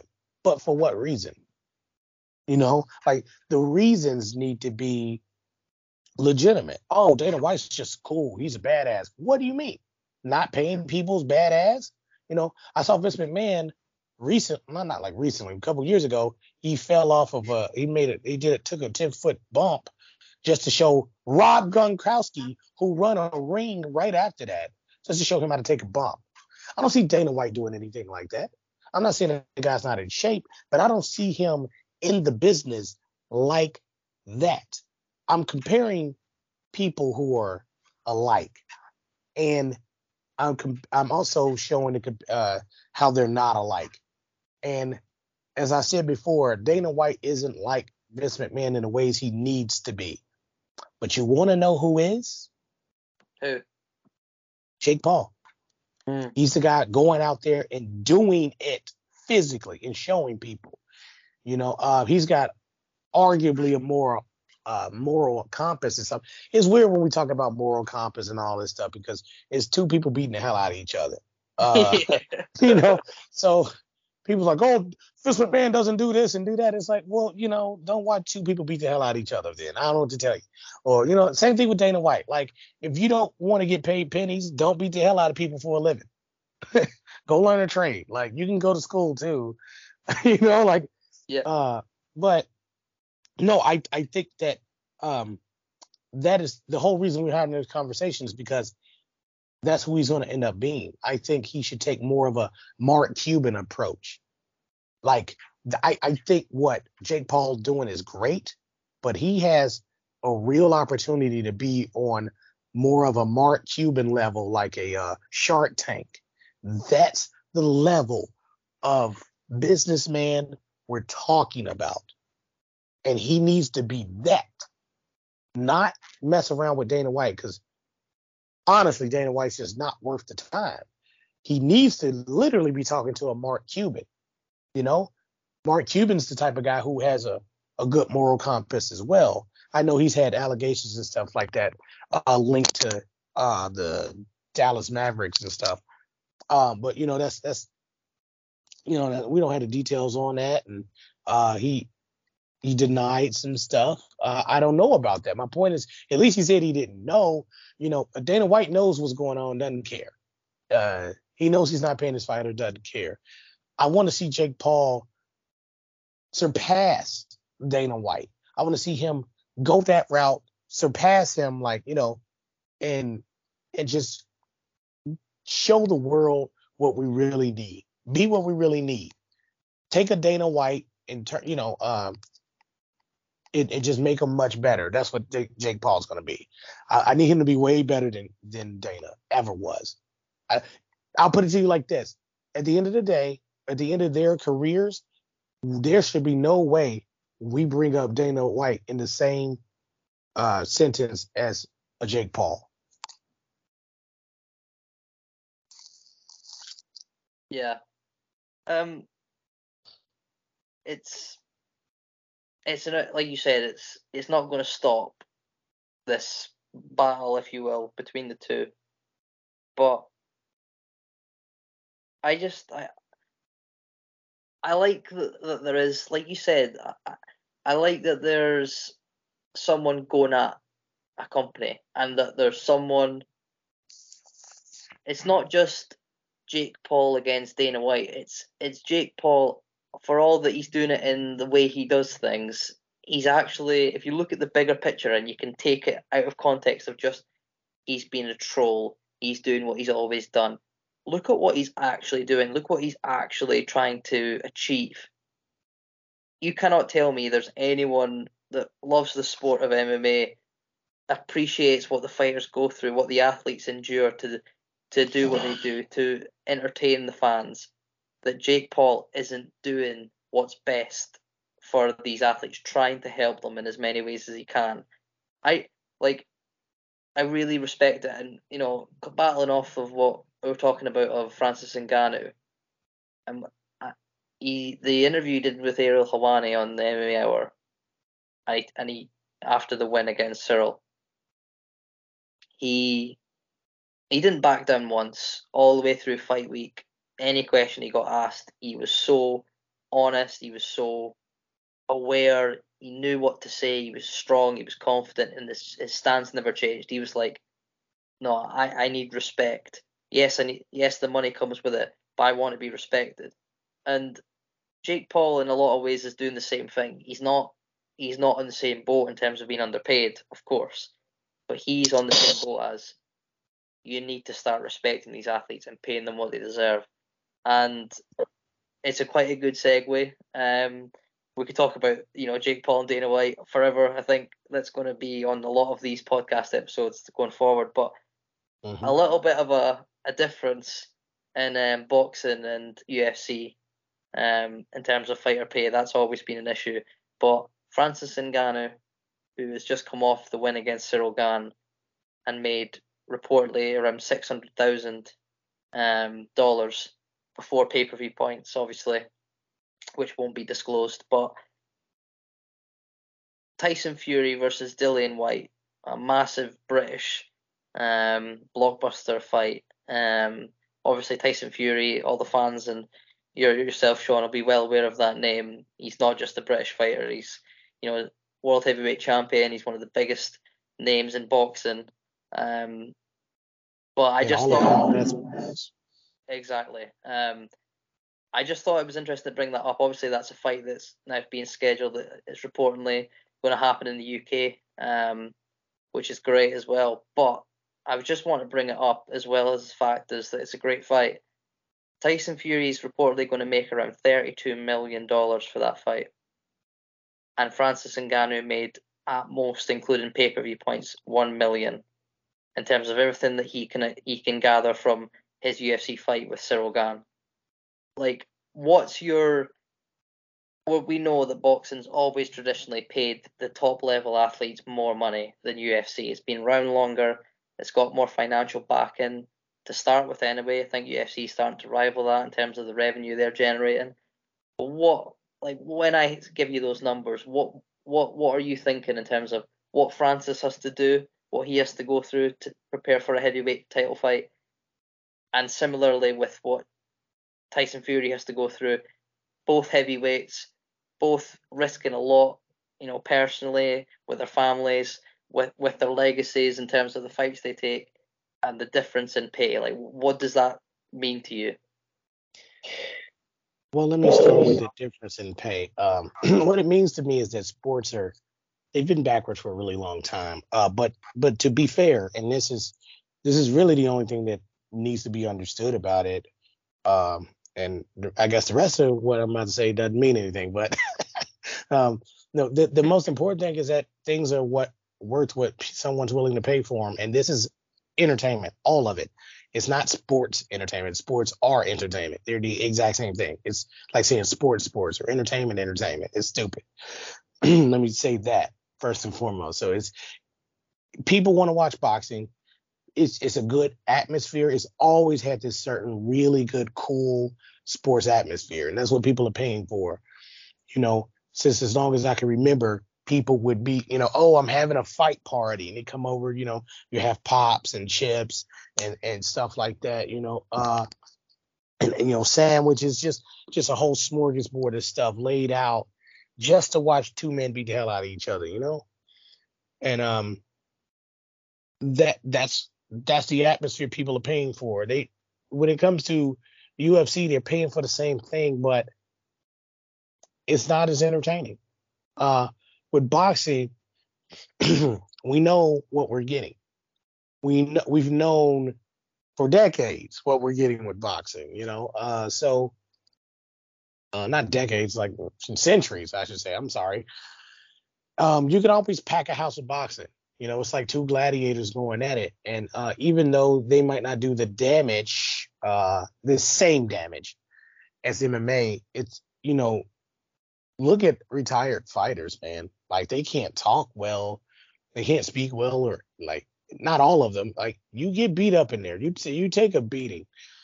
Um, you don't come out of MMA like that. You really don't. And that's what you know because they're completely different. But um, you don't. They're they're putting more on the line. You're more you're more likely to die in that boxing ring than you are the octagon. Yes. And that's worth extra money. You know, also you got to talk a much bigger talk, a much bigger talk, because the heavyweight champion of the world has been a big deal for a very long time. Very long time. That's why Brock Lesnar is introduced the way he is. Uh, that's why they put heavyweight in that title because they could just say WWE champion, you know, or universal champion. The reason Paul Heyman, his manager, says heavyweight is because of Tyson Fury and and those who have come before him. Speaking of, Fury needs to lose. Um, not for us, but uh, well, for the sport. You know why? It drops him down back down in the pool, and then he can f- fight anyone at that point. Uh, but without that loss, without losing that title, he nobody can really fight him. Like we're just gonna start picking uh people's grandmothers out of the audience to fight him at some point. you know, uh, but it's I'm just saying he doesn't have a there's not a lot of people to fight him anymore. But uh he Tyson Fury he went over and had a match with Braun Strowman in WWE. He went and he went and crossed over to another combat sport. Ngannou wants to do that, but how willing is Ngannou to do that? Because yeah. Tyson Fury sells the hell out of that fight. He makes you want to kill him in a sport where you can literally kill him in the ring. So the the pay makes sense um, because I'm willing to pay, you, you know, um, high risk, high reward. Um, I'm not saying Ngannou didn't risk anything, especially fighting, you know, mixed martial arts, the way you could get knocked out there. Um, but in terms of pay, it should go in, in all sports. It should go boxing, uh, pro wrestling. Like I said, you can't get around you can't get around boxing. In terms of being physical, pro wrestling number one. Then we're talking about uh, MMA, hockey, football, rugby. You know, the more physical sports should get the most money. You know who should be getting paid six hundred thousand dollars? Steph Curry. Hmm. Instead, instead he's getting two hundred million. Now listen, we're just talking about in terms of physicality. Yeah, in terms of what they risk to what they get for reward. Right. Because the worst he could do is mess his legs up. Maybe break a finger. I mean, well, somebody just fractured their wrist, but you know, when I was watching I was watching that Bulls game, somebody had fractured their wrist like a little bit later. But uh Yeah, they're not they're not they're not gonna die on the on the court. Right. He'll be back in eight weeks. Like if you had a fight, that'd be different because you know that's his wrist. But um I always think I always thought that it should have been the most physical people putting on the sh- like you're a pro wrestler. Any move that happens could kill you. A DDT is meant to kill you. It's, it's meant to. If I DDT you, that's definitely in real life. That's definitely attempted murder, or that's it's aggravated assault one. But um, it's attempted murder if I do it on a hard surface, right? So, um, and then they, these people go out and they do that every for a week straight, you know. Uh, so I think they should be getting a lot of money. You know, boxing, you, you're taking the real hits. You're legitimately getting hit in the face. Um, so there's there's a higher risk there. I know in pro wrestling, yeah, you're risking your life, but it's done in such a way when you're trained. Uh, it's done in such a way that you're not supposed to be injured whatsoever. Uh, so that's you know the risk should be there's a high risk, but you shouldn't shouldn't be in, injured um, mostly. Um, so Ngannou, in terms of what he has to do, is what Tyson Fury did, and he started to act like a diva when it came to his pay. I didn't like the way he had a he he looked at uh Ciryl Gane uh in a couple pay per views. I think it was the, the, the title fight with him and Derrick Lewis, uh Gahn and Lewis, that he you know um Ngannou kind of brushed him off like he was nothing, and I'm like, look, that's not gonna get you anywhere. Look at Conor McGregor. He made all his money, but look look at him. Look at where he is. You know, uh, he he crossed over, but he he um he just did it with such a disdain. Like Tyson Fury's a gimmick. You know, Conor McGregor's living his gimmick. He's like uh you know the old adage they say about rappers, like, oh, he's living that street life now, that thug life. Yeah, but like look at what it gets you. So you better pretend to live it and talk, rap about it, but don't live it. Because once you start living it, you know, you're gonna you're gonna get yourself in trouble. And Tyson Fury understands how to rap about it. And I'm not saying he ain't about that life, but he ain't doing it anymore. You know, there's a lot of there's a lot of rappers that get a million dollar deal and they still selling drugs. They're clearly insane. But you know, it's like you don't need to do that anymore. Um, but Ngannou, he needs to do that right now. He, he needs to be about that life, you know, without he needs to be about that life and talk that talk. And then remember that he's not in that life anymore. You know, that's the thing about Conor McGregor. He forgets that he's not out on the streets. It's all different now. He doesn't need to talk so tough. Sure, sell a fight. You can tell people, hey man, I'll go back to the streets. I'll go back to jail. That's cool. But don't actually do that stuff. That's stupid. You just need to sell the fight. Just talk to me. Say, this is what I'm to do. This is how I'll do it. I'll believe you, and we can move on from there. Ga- uh, uh, I'm sorry, Ngannou isn't do- what. What has he? Does he have any sound bites? You know, we uh, d- d- is he a meme? Does he have any memes? Anything marketable about him besides he's a big black dude? Yeah, it's get what you're talking about in terms of the Tyson Fury element of being able to sell versus the and obviously the boxing aspect of the higher risk to lower to higher reward obviously. Um i don't think the gap should be as big as it is. I mean you know boxing there's been a lot of deaths. Not a lot but you know look at the history of boxing. There's been um, a few. Um, and more than a lot countless um, cases of brain trauma leading to a severely poor end of life for these retired boxers. Um, obviously due to the head trauma that they go through, CTE being a big thing. Um, but it is common in MMA, and it's going to become more common at the fact that the, the sport's growing, it's getting bigger. There's going to be more athletes competing. They're they're not going to face the same level of risk to a certain degree because of the the the variety in ways that MMA is conducted in terms of wrestling and jiu-jitsu, which is, you know, jiu-jitsu is quite safe. You know, yeah, you can break an arm, you can break a leg, someone can get you in a horrible position.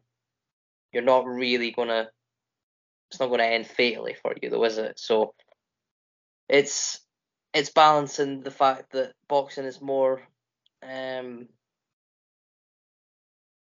it's got a bigger risk factor, but at the same time, its tradition and its history where it's been for so long probably extends why there's a gap. UFC's only been around for 25 years, although MMA's been around longer. But absolutely, because you and I can talk about boxing for years. Oh and yeah. we'll exhaust. We're we only have 25 years worth of just UFC, just mixed martial arts. Like let's we can go back further than that. We can, but like we're gonna exhaust our knowledge of MMA quick, much quicker than we would boxing. You know, mm. we just keep going back with boxing. We just talk about Floyd Mayweather, F- Floyd Mayweather himself. That is it. We only need to talk about one boxer and spend a year talking about F- Floyd Mayweather. We can take one fight a week that he's had, right? We can take one week every every every week, and we can break down one different fight that he's had. That's one boxer, just one. Um, so there's a very rich history, but what do you think Ngannou needs to do? Like you asked me the question, like what does he need to do to get there and, and make up that gap? Like what's marketable about him? Like what what do you think he can do or needs to do to to uh, get more than six hundred thousand dollars? Forget about a couple million, or you know, like how how can we get him one million even? I mean, obviously, I would say go into boxing, which would just be completely like dismissing the argument of like the gap of pay and stuff and just be like, oh, just just accept that there's a difference and just you know not don't give in, but just accept the fact that you can go and make it in boxing. But if we're talking about what he can do to make himself a bigger draw for UFC, for MMA, in my opinion, I don't think Francis Ngannou needs to um, make himself a bigger draw. I don't think he he's not a type of person that needs to get on the mic and sell a fight. He's one of those few fighters on the planet that doesn't have to say anything, and I will watch him fight. And a lot of people will because of that power. Because you just look at him and you think that's a guy I want to watch. And yeah, okay, the last fight it did, you know, that highlight knockout that we normally see didn't happen. But for me, he could cross over into boxing he could stay at the UFC. I think the the options are already shrinking. He's obviously had the, the surgery that he's away to go under for the injuries that he had before the Ciryl Gane fight. Tyson Fury's now got an opponent against Dillian Whyte, so that cuts out the bo- boxing aspect of fighting Tyson Fury. Was that ever going to happen? I don't think so. It would have happened. It would have helped for money, um, which is what you asked. But for me, I just think I don't see Francis needing to do anything other than what he's doing. I think he's got to be true to himself. I think he's got to advocate that he deserves more money and he will get more money. He doesn't have to go out there and say to um, social media, start becoming a different person than who he is because Bellator, Eagle FC, one, you think of the money that um, if they can afford it in one championship in, in the Asian um, region, how much sort of anticipation it would be for for the like the Japanese Japanese communities to watch Francis and Ngannou on their promotion. I know that it, it would be strange and stuff, but it's happened before. We've seen these big heavyweights go over and, and glory and um, and pride the pride days, the WEC days. This happened before, you know, Alistair Overeem. Um, it, it, it's it's been seen before, and I wouldn't be surprised if Francis Ngannou leaves the UFC, goes somewhere else, makes a lot more money. Obviously, boxing would be the number one in terms of how he quickly can make that money, but I don't want to see Francis change who he is just to get a bigger paycheck. Um, I, I would like to see him if he was to go to boxing. I would like to see him fight, um, because for me, I think Francis could earn a lot of money. I don't think he's going to earn the money he's looking for if he fights a, heavy, a heavyweight boxer that isn't one of the best boxers. I think that interest will slowly fade from people, even in MMA, that follow him. Because if he doesn't fight a name in boxing, it's not going to generate the money he thinks he'll earn. So I think he's got to fight a, a Deontay Wilder, a yeah. Derek Chisora, who's in this country, and Andy Ruiz, one of these heavyweight boxers that you know, a Joseph Parker, one of these heavyweight boxers outside of the Tyson Fury, Anthony Joshua, and Alexander Usyk. That's that's where the money is for him, I think. My only problem with him starting so high is like it definitely won't be a career for him. It'll just be, oh, I fought this guy for money. Because if he yeah, if he loses, if he loses, that's it. And he could easily lose against a Wilder. Like I don't think Wilder's a, he's not a great boxer. He's not technical, but he's a boxer. you know, so it's gonna it could look like what Jake Paul did to everybody. So you know, uh, I'm a little. He could just he could just get knocked out, and that'd be well, bad. And it'll make it'll make him look bad. It'll make the sport look bad. He'll never get paid in MMA again. Not like, not the money he's worth. I wrote in that article I did on uh, Francis Ngannou. You can check it out on MMATorch.com. Um, I had a little bit of a inkling that I, I read Jake Paul write something about stay tuned, and it was right after Francis made an, uh, I think it was his announcement that you wrote about where he um, is taking half of his purse for the UFC in, in Bitcoin, and I was, I got the impression that Jake Paul was was perhaps going to make a move to get Francis Ngannou after this fight and sign him under his MVP promotion, um, which he has Amanda Serrano under, obviously himself, and he's looking to expand that. He obviously has the money that he can pay these big named boxers, stroke, combat sports athletes. And I was like, is Jake Paul going to sign Francis Ngannou under his promotion and have him fight on his cards? Like, it's not even crazy anymore to me. I, I really could see that happening. I think I think you could see that happening as well.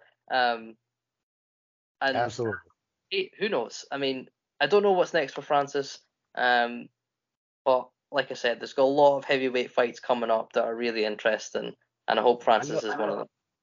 I know Logan Paul's been on WWE TV, um, and that's been good for him. Uh, I yeah. think that I think that him getting a pro wrestler like a you know who Jake Paul would be great with? I don't know if you watch NXT, but uh, Jay, uh, uh, uh, uh, Grayson Waller. Um, Grayson Waller's basically Jake Paul. That's his that's his uh, character in NXT right now. He's lit because he's he's got the boxing trunks. He's a, he's a young hip dude, and he's annoying. Uh, at least people find him annoying. I I think he's great, but um, he's basically uh, Jake Paul right now in NXT, and he's generating a lot of buzz. Actually, uh, I think he's got. I think he got hurt. Uh, I think he hurt himself, hamstring or something. So I think he's out for a while. Uh, that's just speculation, but it looked like he hurt himself in the last match he was in at the very last minute. Like the last thing he did was hurt himself. but that happens sometimes. Um, but Jake Paul getting a pro wrestler and dropping them, or you know, just kind of dropping them in WWE or just like mentoring someone from WWE. The reason I like to see that is because maybe, just maybe, you can have agents you know, you can have like get a real agent for pro wrestlers and see what you can do there. That'll help everyone out. And it's a big stage. It's a weekly stage. You know what I mean? Like if this guy, if he is linked to a guy in WWE as his protege, I think that that goes a long way just for the brand and just so people get to know that he's out here uh, and what is that he's for the talent. Um, I know people won't take it seriously, but I, I, just think it helps everybody if he were to do that. Um, I think I think I think he does have. So so you know the the lawsuit came right after you know, uh, UFC threatened Ngannou with a lawsuit for talking to Jake Paul in the first place. So yes, yes. they might as well make it worth his while. You know, like if if that lawsuit really goes through, then Jake Paul would probably pay for it. That's what I do. If, if I'm Jake Paul, I pay for it, pay for the cost or whatever, and I say, yeah, I paid for him. It's cool. You can have that little money because I'm gonna make more money, and it's done. It's gonna show up It's going to show up Dana White. And it's also going to teach people to be smarter because they're not going to take the Jake Paul immediately, but they're going to start to talk to him because they're going to see what's happening. So, like I said, this heavyweight fight was the most important fight in UFC in, in UFC's history, mm. and, and we're we're seeing that right now. Well, we'll be talking about a lot of these things um, in the coming weeks. A lot about you know, the heavyweight fights, the Jake Pauls, the Dana Whites, the fighter pay seems yeah. a very trendy topic right now, but we've not got a long left. So we've got a couple of topics left to just quickly cover. I'm just going to um, ask you one thing about um, a recent UFC fighter that was released from his contract. Jeremy Stephens, a former UFC lightweight, um, had a lot of um, great fights. He was tied for, I think he was tied, or he might even have the record for the most UFC fights in history. I think it was, he might, if he's not first, I think he's second. So a very um, accomplished veteran of the of MMA, UFC in particular. What would be um, your sort of lasting memory um, of Jeremy Stephens in the UFC? I, I know mine. I think um, if you if you can't quite I'll give you a second to think about it. Actually, I'll just tell you mine of all the fights that he's had. Um, the moment at UFC 205 in New York and the press conference when um, Conor McGregor got on the mic and he got asked who would give you the hardest fight up on that stage, and Jeremy Stephens, God bless him, turned around and said, "Right here, I'm the hardest 155 pound hitter in the UFC." and Conor McGregor said those infamous words, "Who the f is yeah. that guy?" and, and, and, that's what I meant. Like n- nobody has a soundbite like Conor like that. You know, that's uh, why I was saying like in terms of who Ngannou is, like he doesn't have that, and that's really important. Like it was, it was, it was hilarious. Let me like Conor McGregor in his prime. That's when he was in his prime. That was hilarious. Like I, I didn't like that. I didn't like him. I, I never liked that Jeremy Stephens never lived up to the hype I yeah. thought he was supposed to. That's that's my problem with him. Um, I and yeah, that that was yeah that was definitely my um, you know my uh my, my his biggest moment. Yeah, you know, I mean, and, he did yeah. have some some good wins. Um, obviously, the, you know the Gilbert Melendez was a big win. Josh Emmett was you know that that knockout that that was a good win. But you're right. I mean, if you look at a lot of the fights um, to the tailor end, you know, he was fighting he was fighting good guys, but you know, five fights in a row he lost in the UFC. I mean, it's no it's no um, coincidence that he was released, but yeah, that that moment for me that that tops it for him. Yeah, you know, I he just man, he could have been better. And um, not get me wrong, I'd probably still pick him in instances I'm not supposed to because of the athlete he is. He's like a Carlos Condit, but without like the uh anything. no, Yeah, like, he's he's, just- he's like Carlos. Con- he's a highly skilled guy, but with nothing to show for it. he, he just you know? He, you know he put it all out there, but it just I don't think it really went his way, especially in the UFC. But you know, good luck to him. I think he's already got a deal in place for PFL. I'm hearing, so we'll see where Yeah. it comes from. But um, Yeah. you know, we've only got a couple minutes left, but we talked about it a little bit last week. You know, UFC's back this weekend for all the guys that and girls that listening that um want a little bit of an update on the card. I mean, just quickly going through it now. You've also got the main event, Jack Hermansson, Sean Strickland. Should be a decent fight. You know, Sean Strickland's got a bit of an unorthodox fighting um, stance and fighting style. Jack Hermansson's quite good all round. Um, I think both of them really need the win. Um, Jack Hermansson especially. I think he's had a bit of a rocky um, pathway in the UFC so far, but Shavkat Ram- Rakhmonov, um, he's 14 and 0.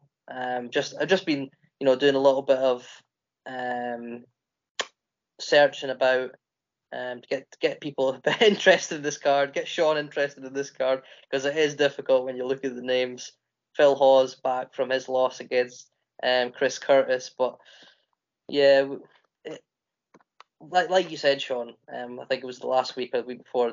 I think these fight nights really need to start picking up, otherwise, you know, like the the WWE's, the Triller events, they're going to start taking a lot of shine off of these weekends if if the UFC continues this way. Um, other than the pay per views, but you know, what what would you say you're really looking forward to uh, this weekend for UFC? Um, I'm not looking forward to it. I just Ah, don't care. right. I'm not even supposed to say that. You know, like, like, that's the bad part about. It. I don't care at all.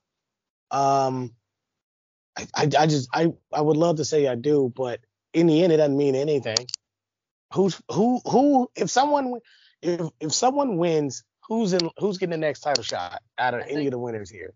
I think um, obviously none none other than the main events are ranked, so other than the main event, no one would. But I think Sean Strickland, if he gets an impressive win, and he's got his fights tend to, be quite exciting. The way he fights, his pressure, his pace. He's a bit, you know, he's a live wire on the mic outside of the octagon, but inside the cage, he's a madman. And I think you know he's not going to get a title shot if he wins. He's seven in the world. He's fighting number six in Jack Hermansson.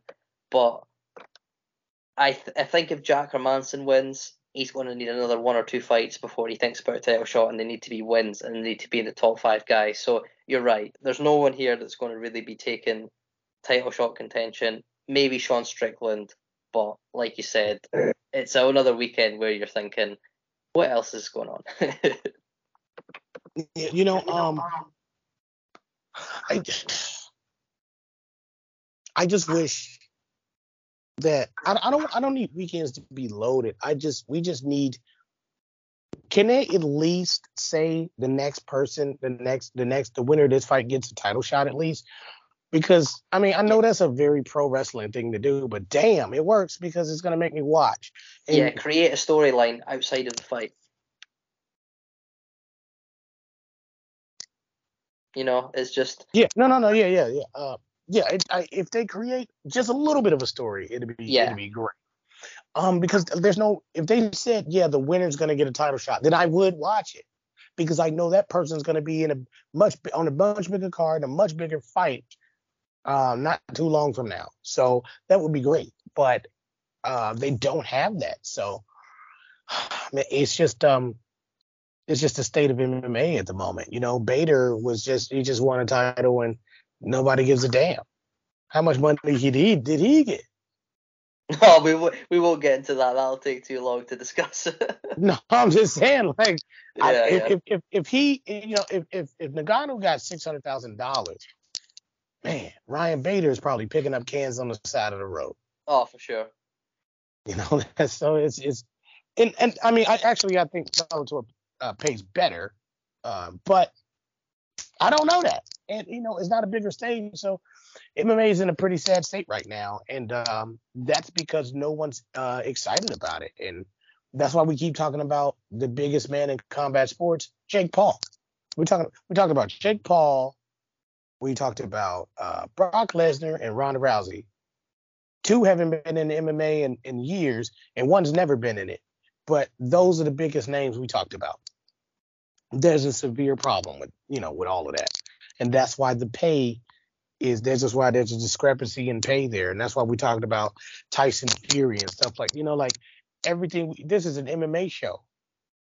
Uh, we don't have to fill it with other things, but who really wants to talk about some of the other the, like the undercard of this fight night coming up? Yeah, and that's unfortunate to say because these are all I love all athletes. Yeah. it's unfortunate to say, but you know, it's, it's we'll, we'll talk about it, but you know, you're right. No one's really going to be interested, and that's why the pay. Uh, that's another contributing factor to why pay is so different because no one's really getting up for it. So the, the, the revenue is not being generated there. I mean, we'll talk about it. We're interested in it. We like it, but the average fan won't, and that's the problem. And it's it's a problem that's been around for a long time. You're right about there's a bit of a. I think I think to class it's MMA is a sad sight in general. I know you're not doing it in general. I know there is a lot of interesting things. You've got, you know, a lot of big fights scheduled coming up, um, in all sort all combat sports. But you're talking about the general of fighter pay versus the fights that are actually being made that aren't getting us as fans interested other than the big fights on the pay-per-view cards. We're talking about these fight nights where you know, if you've not got a pay per view once every month, what are you doing with those other three weeks? And right now, it's not great. Um, but you know, there is some things to look forward to. As always on the Weekend Warrior Show, we'll try and get you those most interesting topics. Um, it's another show in the books for me and Sean. Thank you, Sean, as always, for being here. Um, and we'll see you guys next week on the Weekend Warrior Show, presented to you by MMA Torch. Thanks for listening.